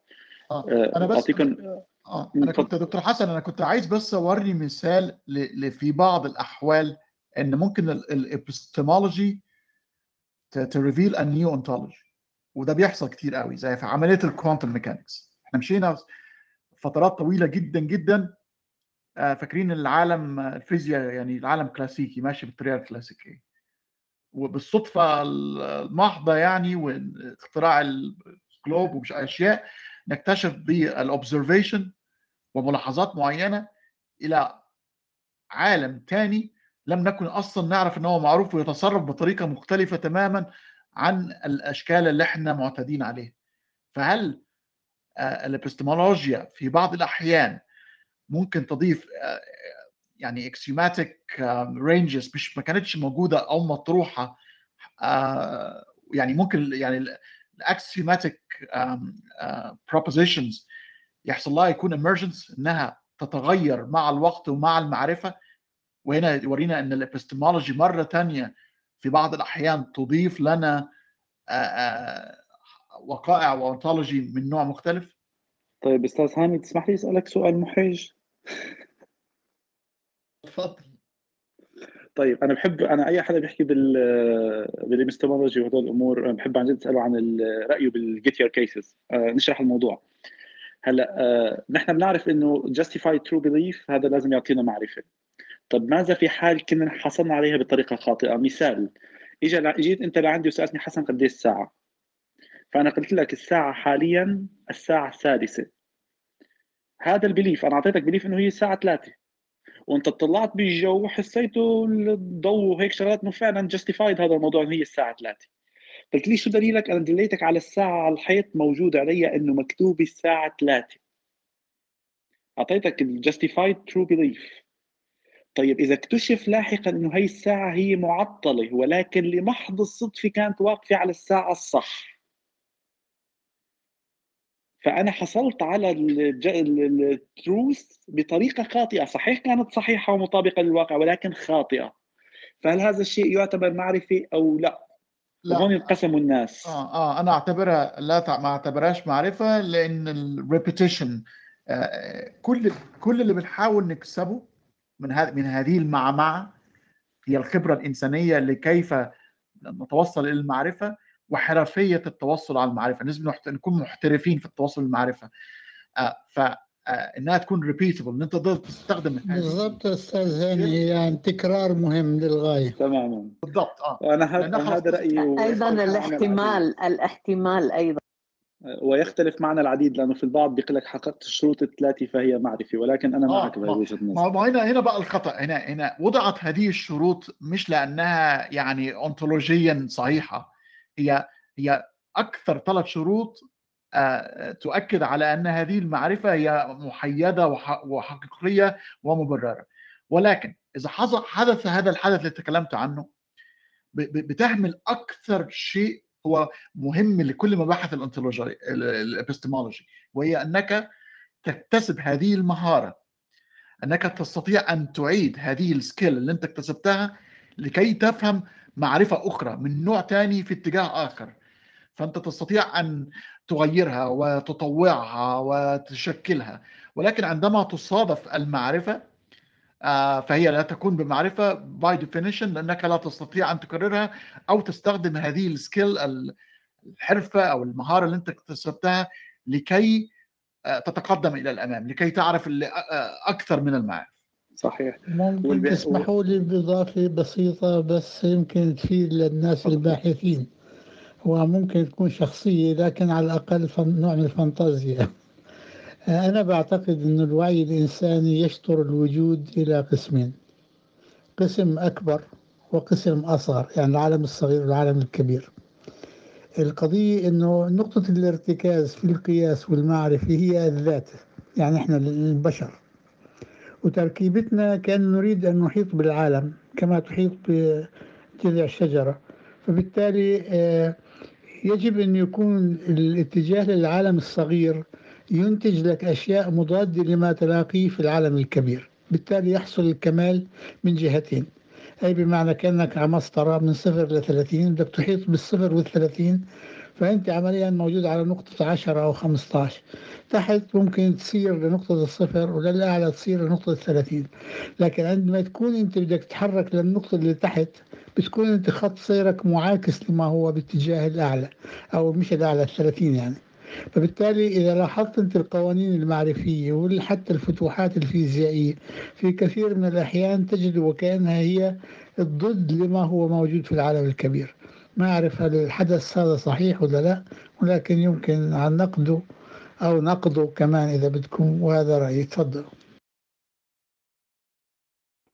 هو آسف أنا وقعت منكم دقيقتين، في نقطة عندنا حول الجامعة تقريبا ما فيهاش مجال خالص. أنا آسف يا دكتور تخمين، ما سمعتش آخر جزء. واضح كان عندي سؤال واضح بشكل ما، لكن ما لحقتوش بصراحة. مانك دافع الباقة هالشهر يا دكتور نسيم. مش عارف يا دكتور حسن، واضح ان في مشكلة. مانك دافع الباقة. طب خبرني يا رجل.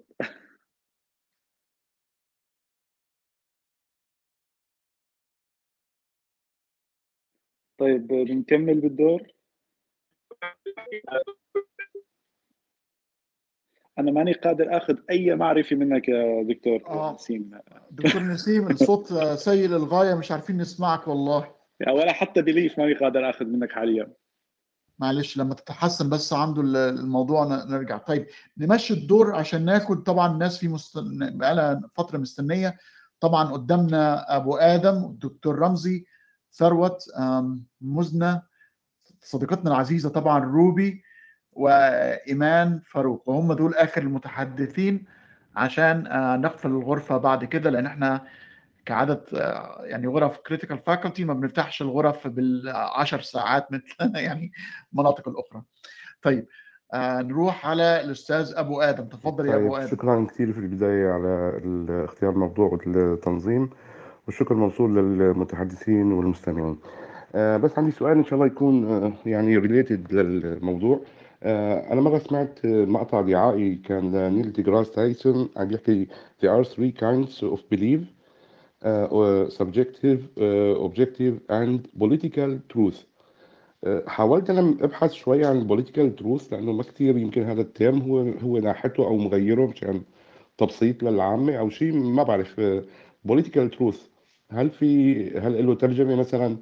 ممكن نقول عليه هو الحقيقه التوافقيه او شيء من هالموضوع، او هو بالاساس بالانجلش في له تيرم اكثر تخصصي، ولكن هذا التيرم هو مغيره مشان يعني يكون أكثر أقرب للعامة حسب قصده أبو آدم. ليك أنا بعرف أنواع من أنواع، طبعاً تروس إلى كتير أنواع، أنا حكيت عنها بالروم السابقة، بس في عندك نوعين يستخدموا بالطرح، واحد اسمه أو ثلاث أنواع، السيمانتيك تروث واللي هي الحقيقة التي تكون مرتبطة باللغة تبعيتها، في عندك شيء اسمه ميتافوريكال تروث الحقيقة المجازية لصعوبة نقل الفكرة، وفي عندك شيء اسمه البراغماتيك تروث. فاذا هو قصده البوليتيكال من ناحيه البوليتيكال كوركتنس، يعني كنت قلت شيء مثل توافقي او شيء مثل مستخدم بوليتيكال كوركتنس، فانا اعتقد اذا من باب التسهيل نقل الحقيقه فعندك انت الميتافوريكال تروث، اذا من ناحيه الحقيقه النفعيه عندك البراغماتيك تروث. بعرف انا ما سمعت المقوله له، ولكن هذا ما اعرفه انا عن هذه الثلاث شغلات. طبعا هي ما لها علاقه بالحقائق الرياليتي، هي لها علاقه بانواع التروث. وفي عندك شيء اسمه سيمانتيك ثيوري اوف تروث، النظريه الدلاليه للغه. انا حاولت اغطيها الحلقه الماضيه لما عملتها، بس صراحه صارت 3 ساعات وانا ما عاد قدرت اطول، فممكن اغطيها مره ثانيه. ما في جاوبتك بس هذا ما اعرفه.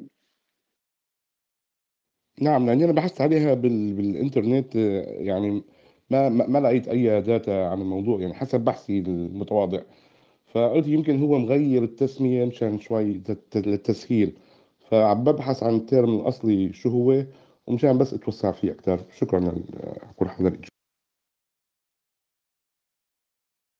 هلا أبو آدم. هلا. أنا أعتقد يعني أعتقد كان يقصد نيل ديجراس تايسون يعني political truth، يعني أنها الحقيقة اللي هي بتتقبلها الجماعة، تتوافق عليها الجماعة فتصبح حقيقة، ففيها نوع من البراغماتية، أنت بتمشي حالك يعني في الجماعة. هذه الجماعة تعتقد شيء، فأنت من أصلح لك أنك تتفق مع هذه الجماعة عشان تمشي حالك. يعني تخيل أنت يعني في قرية صغيرة، هذه القرية تتفق على أن يا سيدي كل يوم سبت عليك أن تفعل هذا الفعل وإلا أصبحت خارج عن الجماعة. يعني فده بتصبح political truth. أنت لو خرجت عن هذا الموضوع هيحصل مثلا مشاكل في عمليه البحث عن العمل في هذه القريه الصغيره، التقبل الاجتماعي، نوع من الكولكتيف ثينكينج، يعني انه انت تتطوع على الكومن سنس او ما يسمى هذا المصطلح الغريب يسموه الكومن سنس. هترجع للبراغماتيه وهترجع لنوعيه الشخص بقى. هناك الشخص معظم الناس للاسف يعني براغماتيه وتتبع، مش عايز اقول القطيع او شيب، لكن هي يعني لو انت في غرفه يقال انه في بارتي، هتلاقي ان انت دخلت البارتي وانت لا تعرف اي حد في الحفله، هتبتدي تروح للناس اللي شبهك او اللي بيتكلموا بنفس اللغه بتاعتك حتى بدون ان تدري يعني. ولكن دائما هناك، انا اعتقد ان هذول هم اللي بيحركوا المياه الراكده، هناك هذا الشخص الذي لن يقبل ما قبلته الجماعه. زي لما كنت بتكلم مع الدكتوره لوتس وقلت ان البارادايم شيفت بيحصل من خلال هذه المجموعات التي ترفض الوراثة وترفض الانصياع وتقول هناك معرفة أخرى حقيقية، ويعني امشي ورايا. وبرغم بعض المشاكل الأولية اللي بتحصل مثل الحرق والقتل وكل الأشياء اللي حصلت لبرونو مثلا وحصلت لجاليليو، ولكن الآن العالم ينصاع إلى الحقيقة التي نستطيع أن يعمل لها independent verification، أو ينتهي بالأمر إلا أن هناك مجموعة قليلة جدا تسمى نفسها الفلات ايرثرز يعني، وهم للأسف السبب لاختفاء الألومنيوم أو الفويل في السوبر ماركت، يعني مش عارفين يشتري فويل لأنهم بيلبسوه كقبعات يعني. طيب اتمنى يا ابو جديد نحن ما وصلت عندنا هسه هي مسمع بس مش عارف اذا صدق فهمها ولا لا. طيب ابو ادم شكرا خلاص واضح. متشكر جدا لك يا ابو ادم. طيب معانا الدكتور رمزي، تفضل يا دكتور رمزي. مرحبا، اهلا وسهلا بالجميع. في البدايه طبعا لا يمل احدنا من ان يشكر من نظم هذا النوع من الرومات يعني وطبيعه المواضيع المقترحه، واحيي كل الذين صبروا ايضا على النقاش رغم انه كان عميق. فيعني هذا دليل على انه هذا النوع من الموضوعات التي قد يهرب منها البعض او يعتقد بانه قد يهرب منها الناس او يتهرب منها، ولكن في الحقيقه هي تجيب على اسئله وجوديه واساسيه في حياه الانسان يعني عموما. فعندي اقتراح ثم تفاعل يعني حول الموضوع في حد ذاته. بالنسبه للاقتراح لانه الوقت تقريبا يعني قريب يخلص على حسب ما فهمت، فبالنسبه لموضوعات الرومات المقبله انا اقترح لو تكون في شورت ليست، وخاصه النقاش الذي دار مع الدكتوره خلود وبعض مما طرحه فيلو، يعني ان تخصص له يعني جلسات خاصه. واخص بالذكر يعني موضوع انا كنت اريد ان اتفاعل حوله، بس لو نعمل له يعني روم ثاني يكون افضل ويكون في مكانه، وهو متفرع على نظريه المعرفه وتناولها عموما يعني، وهو فكره العلاقه ما بين الانطولوجي والابستيمولوجي. او بتعبير اخر يعني السؤال هو الى اي مدى يمكنني ان ابني معرفيا دون ان انطلق من نظره معينه وانحيازات معينه متعلقه بالانطولوجي. يعني اجابتي على الاسئله اللي تكلمنا عليها من قبل الخمسه يعني W's مع الاتش، يعني الى اي مدى معرفتي الاصل وجودي، وهل في حياه بعد الموت او لا، وهل من الذي سيكون دليلي ومرشدي في الحياه الان التي انا احياها، وغيرها من الاسئله يعني سيؤثر بالضروره الى تناولي ومقاربتي حتى المنهجيه يعني لموضوع المعرفه في حد ذاته، لا من حيث تحديدي لمصادر المعرفه ما هي، ولا الادوات التي استعملها، ولا المعنى الذي اعطيه، ولا ما الذي سيترتب عليها عمليا في حياتي، ليس في الموضوع المعرفي البحث، ولكن فيما يتعلق مثلا باخلاقي، باحكامي، حتى بالاستيتيك يعني بتحديدي لما هو جميل والحسن والقبح، يعني تعبيرات المعتزله في التراث، يعني التحسين والتقبيح، ويعني هو الاخلاق يعني بين الخير والشر وما بين الصحيح والخطا من سلوكات ما اتيه وما ابتعد عنه. يعني في النهايه انا اعتقد بانه موضوع العلاقه ما بين الانطولوجي والابستيمولوجي والاكسيولوجي، دعني اضيف هذا ايضا لم نتناقش فيه كثيرا، اللي هو الجانب تاع المعياريات، كيف احدد المعايير بناء على اي منظومه قيميه، كيف تخرج منها المبادئ، واثر كل ذلك في البناء المعرفي، لانه حتى ننطلق من انه مركزيه المعرفه والبناء المعرفي باعتبار انه الموضوع يعني، فالى اي مدى في هناك علاقه تاثير وتاثر. هذا الموضوع الاول. الموضوع الثاني هو وجود الانسان، يعني في النهايه سواء الذي يعني يبني الأنطولوجيا ويحدد انحيازاته الأولية، أو الذي يبحث من خلال المنهجية المعرفية في المصادر المختلفة بالأدوات والوسائل المختلفة، أو ما سيترتب على المعرفة انطلاقا من الأنطولوجيا ووفقا للإبستيمولوجيا، فيحدد المعياريات التي بناء عليها. يعني ممكن حتى ننتقل من الفرد إلى الجماعي، بمعنى أن هناك شيء تعني الفرد في حد ذاته على مستوى أخلاقيته الذاتية، ثم هناك أمر آخر يتعلق بالجماعة، بالتالي ستؤثر أيضا الإبستيمولوجي على القوانين، على السياسات العامة، وإلى غير ذلك من الأمور، يعني سواء في سياسات التعليم مثلا بشكل مباشر والبحث العلمي باعتبار أنه عنده علاقة بالإبستيمولوجيا بشكل مباشر، أو حتى على قضايا البيئة، وعلى قضايا حتى متعلقة يعني بالقضية يعني نمط الحياة، التفضيلات الثقافية، طريقة اللبس، الأماكن العامة، التسلية، الترفيه، الفنون، وقس على ذلك، يعني حتى من الأمور الغير صلبة خلينا نقول السائلة والتي قد يختلف فيها الناس. فأعتقد بأنه تخصيص يعني مجموعة من الجلسات حول هذا المستويين سيفيدنا كثيرا في الطرح. وهنا يقع الإشكال، يعني جزء كبير من نقاشنا المعرفي الاختلافات هي راجعة للمشروع الفلسفي الذي يختفي خلف المقولات العلمية، فيجب أن نناقشه بوضوح. يعني وعجبتني يعني لما الأستاذ حسن في كل مرة يقول هل أسألكم سؤال محرج، يعني فهو متعمد لهذا، لأنه يعرف بأنه سننتقل فيها من المعرفة البحث إلى ما هو وراء، يعني في النهاية ليس بالضرورة بالمعنى الميتافيزيقي، ولكن بمعنى أن هناك شيء ما مستبطن للبارادايم. يعني في النهاية هناك نموذج متكامل في الإنسان يتفاعل بين مختلف المستويات، يتنقل بينها ولا يستطيع أن يفصل، فإلى أي مدى هناك علاقات التأثير ونستطيع أن نحددها، نرسم خارطتها سواء بالوصل أو بالفصل أو ما بينهما. وشكرا جزيلا مرة أخرى.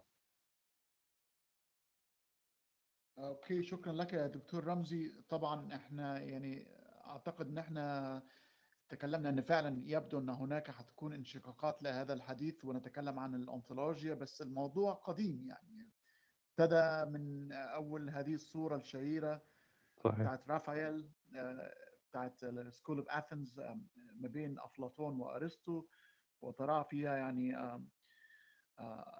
أفلاطون المعلم وتلميذه أرسطو. أفلاطون يضع سببته نحو السماء ويقول أن المعرفة أبرايوري، أبرايوري كلمة أوروبية تعني المعرفة المسبقة، أبرايوري تذكر، المعرفة تذكر لديه يعني هي معرفة مسبقة، يعني هي موجودة وإحنا بننساها عند الولادة بسبب آلام الولادة، فننسى هذه المعلومات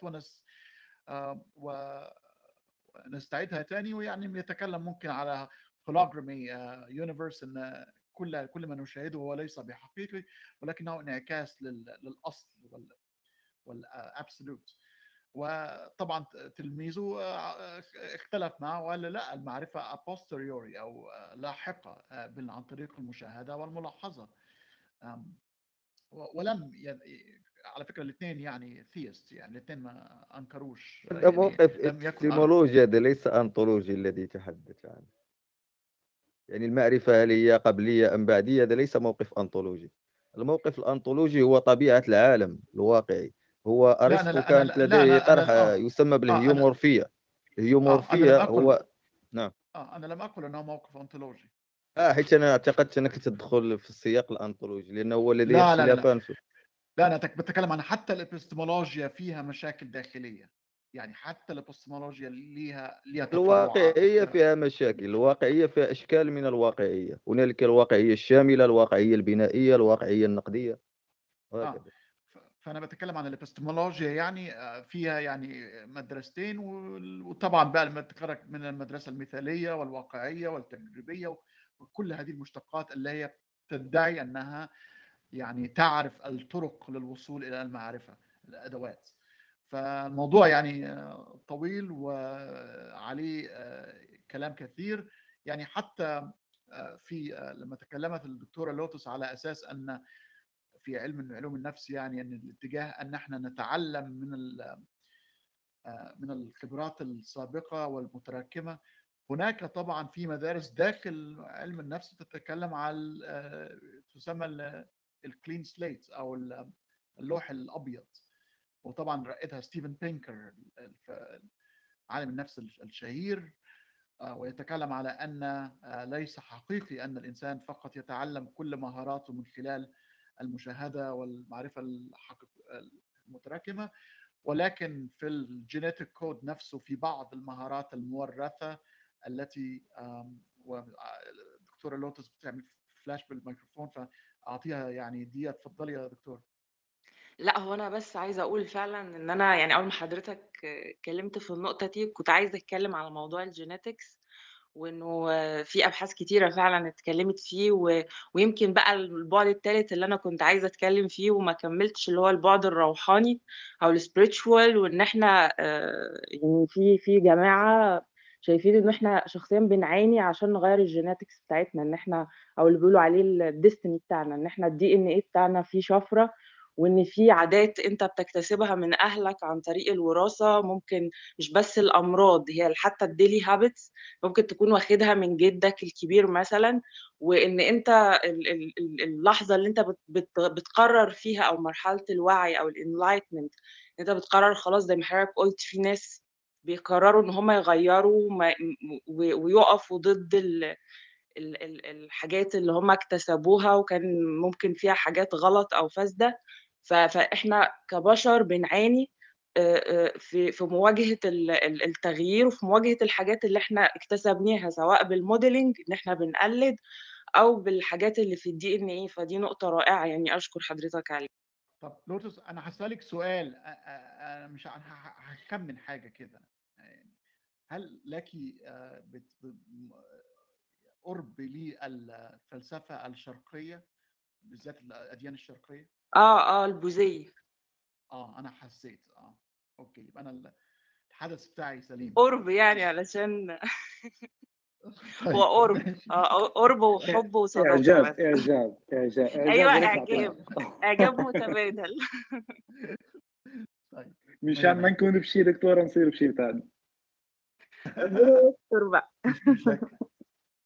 لا وبعدين الشرقيه عاوزين نعمل لها يا جماعه مره غرفه عشان مش واخده حقها برضه. نعمل يا ريت يا ريت يا جماعه والله. معناتها بدك بدنا نجيب لك كريم، بنجيب لك كريم. هذا هذا تشيفا متجسد، بنجيب لك كريم معناته.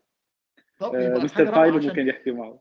نفتح العالم كده على الاجواء الاخرى، الثقافات الاخرى، وكيف كيف فكر الاخرين عن الاله. مش اصل الاله دايما الصورة الابراهيميه دي هي المسيطره، عايزين نوري الناس الصوره الاخرى. وعلى فكره خانية معلومه، اول انطولوجيا ماديه ظهرت في التاريخ لحد الان هي في الهند، هي المدرسه الشارافاكا.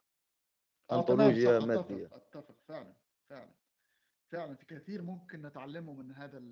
وفعلا المبادئ الحقيقيه، انا من وجهه نظري المبادئ الحقيقيه للدين اللي عايز يعرفه صح يقرا في الاديان دي ويخش فيها الاول، يمكن بعد كده لما يرجع لدينه يستوعبه بشكل افضل. لانه زي ما بقول لك النقطه الرائعه اللي حضرتك ذكرتها بتاعه الدي ان ايه او الجيناتكس او الشفره بتاعتنا، الحاجات اللي احنا وارثينها. انا اقول لك مثلا انا مصريه، أنا الدين في دمي، إحنا الحضارة بتاعتنا قامت على الدين. يعني أنا جدي الكبير لما دورت على الشجرة بتاعتنا كان راهب مثلا، فاهمني، ودخل الإسلام. فإحنا عندنا والموضوع بقى كمان قبل كده الحضارة القبطية فإحنا حضارتنا في مصر مثلا قايمة على الدين، فحاجة صعب جدا أقف ضدها. ففكرة إن الإنسان يحاول يهندل الحاجات اللي ممكن خدها من السلف وممكن يكون فيها حاجات غلط، مش غلط برضو. يعني فكرة النسف تماما أنا مش معاها، بس أنا مع فكرة الهندلة للعيش في سلام وتقبل الآخر. إن إحنا الروم دي اتعملت عشان في ناس ما عندهاش قدرة، أو الروم دي وغيرها ما عندهاش قدرة على تقبل المختلف. ما إحنا ما بنعرفش نتكلم مع بعض ونخرب، وإحنا بنسلم على بعض وبنحضن بعض وبنفضل أصدقاء، لما عندناش الفكر ده. فيمكن الحاجة اللي بشكركم عليها فعلا ان الرومز دي تتعمل عشان الناس تبدا ان هي تطلع من فكره الانتوليرانس دي، ان هم لا يبداوا تولوريت المختلف ويبداوا ان هم يتعاملوا معاه. لان هي دي الحقيقه لو هم مبتدئين فعلا، يعني لان هي دي الحقيقه لاي دين. هو الدين موجود زي ما انا قلت لحضرتك، هو انا شايفه ان الرسل كلهم فلاسفه نزلوا بحاجه جميله او خرجوا للناس بحاجه كان هدفها راقي، بس التلامذه والتابعين كان لهم اهواء ومصالح وبشر في النهايه. فهي فكرة الخروج بقى من الحاجات المتوارثة الغلط دي كلها، يلا هتوصلنا جميعا للنور بقى، سواء بقى نور علمي فكري روحاني واتيفري. أشكر، شكرا جدا لك يا لوتس. طيب أوكي، نروح على الأستاذ ثروت. تفضل يا أستاذ ثروت. مساء الخير للجميع. شكرا دكتور هاني دكتور حسن على وقتكم وعلى المعلومات اللي أعطيتوني إياها. عندي سؤال خفيف كتير هيك من شخص ما كتير مهتم بالفلسفة أو مدرس. عن أحد مصادر المعرفة، أو متى نعرف الخبر التاريخي، متى نعطيه صفة أنه معرفي؟ يعني لما يكون عندنا خبر تاريخي، هل الدليل المادي أو مثل الآثار أو الوثائق هي الشيء الوحيد اللي ممكن يوثق لنا هذا الخبر يتحول لمعرفي، أو الرواية الشفهية هل تكفي، أو كلاهما لا يكفي؟ شكرا. طيب هون عندنا نوعين، عندنا شيء اسمه الخبر المعرفي اللي هو مصدر من مصادر المعرفة الذي يعطيك الاعتقاد، وعندنا شيء اسمه منهجية الدراسات التاريخية. مثل ما حكينا التاريخ هو من ضمن الهيومانيتيز وله منهجية مختلفة. الخبر المعرفي إذا بنحكي عنه كمصدر مصادر المعرفة، أو بنسميها التستيموني الشهادة وهي الأمور، نحن عندنا مثل ما حكينا عندنا موضوع الساينس واللوجيك والسنسيشن والانتروسبكشن، وعندنا موضوع التستيموني. هذا لازم يكون نقل جمع عن جمع، تمام، لشيء لا يمكن أن يتواطئوا فيه على الكذب. من ضمن التواطؤ على الكذب وجود مصلحة مشتركة. يعني أنت عندما يقوم نقل مجموعة عدد جيد من الناس لخبر عن عدد جيد من الناس دون أن يكون بيناتهم شيء قد يدفعهم للكذب، سواء كان الكذب المقصود أو الكذب العاطفي. مثل انه مثلا 50 واحد يؤمن بالشغله اللي نقل لك 50، هذا لا يعتبر خبر معرفي. وحتى الخبر المعرفي مش بينقلوا لك اياه، هذا يعطيك الاعتقاد اللي بيحتاج الجاستيفيكيشن وال شو اسمه والتروث. وين الإشكالية بالمنهجية التاريخية؟ إنه المنهجية التاريخية مو كلها، يعني مثلا أنت عندنا الفاسلز مثلا هلا دخل فيها العلم، فيك تعمل تحليل الكربون المشع والبوتاسيوم، هدول الأمور هي شغلة أخرى. الجيولوجيا، الطبقات كمان شيء آخر. أنت عم تحكي عن الخبر مثل ما تقول لي هل أنا أستطيع أن أصدق أن الإسكندر المقدوني كان موجود أو لا؟ مو هيك سؤالك؟ تماما. انا كنت خبر تاريخي وحضرتك بتوقع جاوبت على نصه. هو المنهجيه التاريخيه بتقول لك انت لن نعطيك جواب ان كان موجود حقيقه او لا، ولكن نعطيك جواب هو الاتي: ما امكانيه كونه حقيقه عن امكانيه كونه غير حقيقه. كيف بيميز المنهجيه؟ اذا هذا الشيء ذكر بشكل واضح وبمكان دقيق وبزمان دقيق من قبل مجموعات مختلفة وبطرق مختلفة، معناتها يمكنك التصديق. عم نحكي، ما عم نحكي عن اللي صار بعد العصر الحديث، فينا ندخل بالصور وندخل بالفيديوهات وكذا، ما نحكي شغلات قديمة جدا. يعني أنا لما بعطيك شخصية بقول لك الإسكندر المقدوني، أجد أن مكان الإسكندر المقدوني والزمان اللي مذكور فيه والكتابات اللي عنه جدا دقيقة، ومذكور من قبل الإغريق بأنواعهم، المقدونيين والأثينيين، ومذكور من قبل المصريين والسوريين والفرس وكذا، ومذكور ساعة بتمجيد له من قبل أنصاره وتسفيه له أو ادعاء أنه محتل كذا من قبل خصومه. فتعرف أن هذه الشخصية نوعا ما نستطيع أن نعتقد أنها كانت موجودة، ولكن هل هناك إلزام في هذا الشيء؟ يعني إذا قلت لك أنت مجرد اعتقادك أنه موجود يجب عليك أن تفعل كذا كذا، قلت لك لا، أنا فهمان عليك موضوع الأنبياء وكذا كذا. هلأ بنجي مثلا على موضوع مثال شخصي تاني، ولنقل الأنبياء، نجد أن الخبر منقول لنا ليس منقول من أشخاص مختلفين أو مجموعات مختلفة، بل من مجموعة واحدة ذكرت الموضوع وذكرت أناس آخرين يتحدثون عنهم، بس هني نفسهم يتذكرون. يعني لما بقول لك أنه كان في نبي معين وقال عنه خصومه كذا، ودائما بلاقي كل المعلومات عم تيجي من جهة واحدة، فأنا لا أستطيع القول أن هذا الشيء صحيح.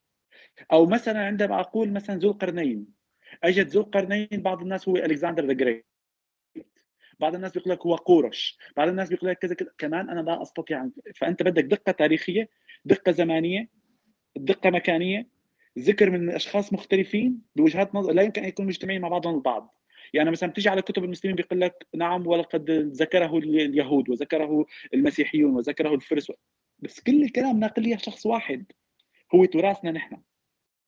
ومع ذلك جميع هذا لا يلزمك بأي شيء. يعني أنا اعتقادي أن شكسبير موجود أو غير موجود لا يلزمني بأي شيء، صح؟ صحيح. فهو يفيد الاعتقاد لا يفيد حقيقة أبدا. تماما. ولكن بشيء اسمه وثوقية، وهون نميز ما بين شيء اسمه وثوقية تاريخية، وثوقية علمية تجريبية، وثوقية علمية لا تجريبية، كل وحدة إلى درجة من الدرجات.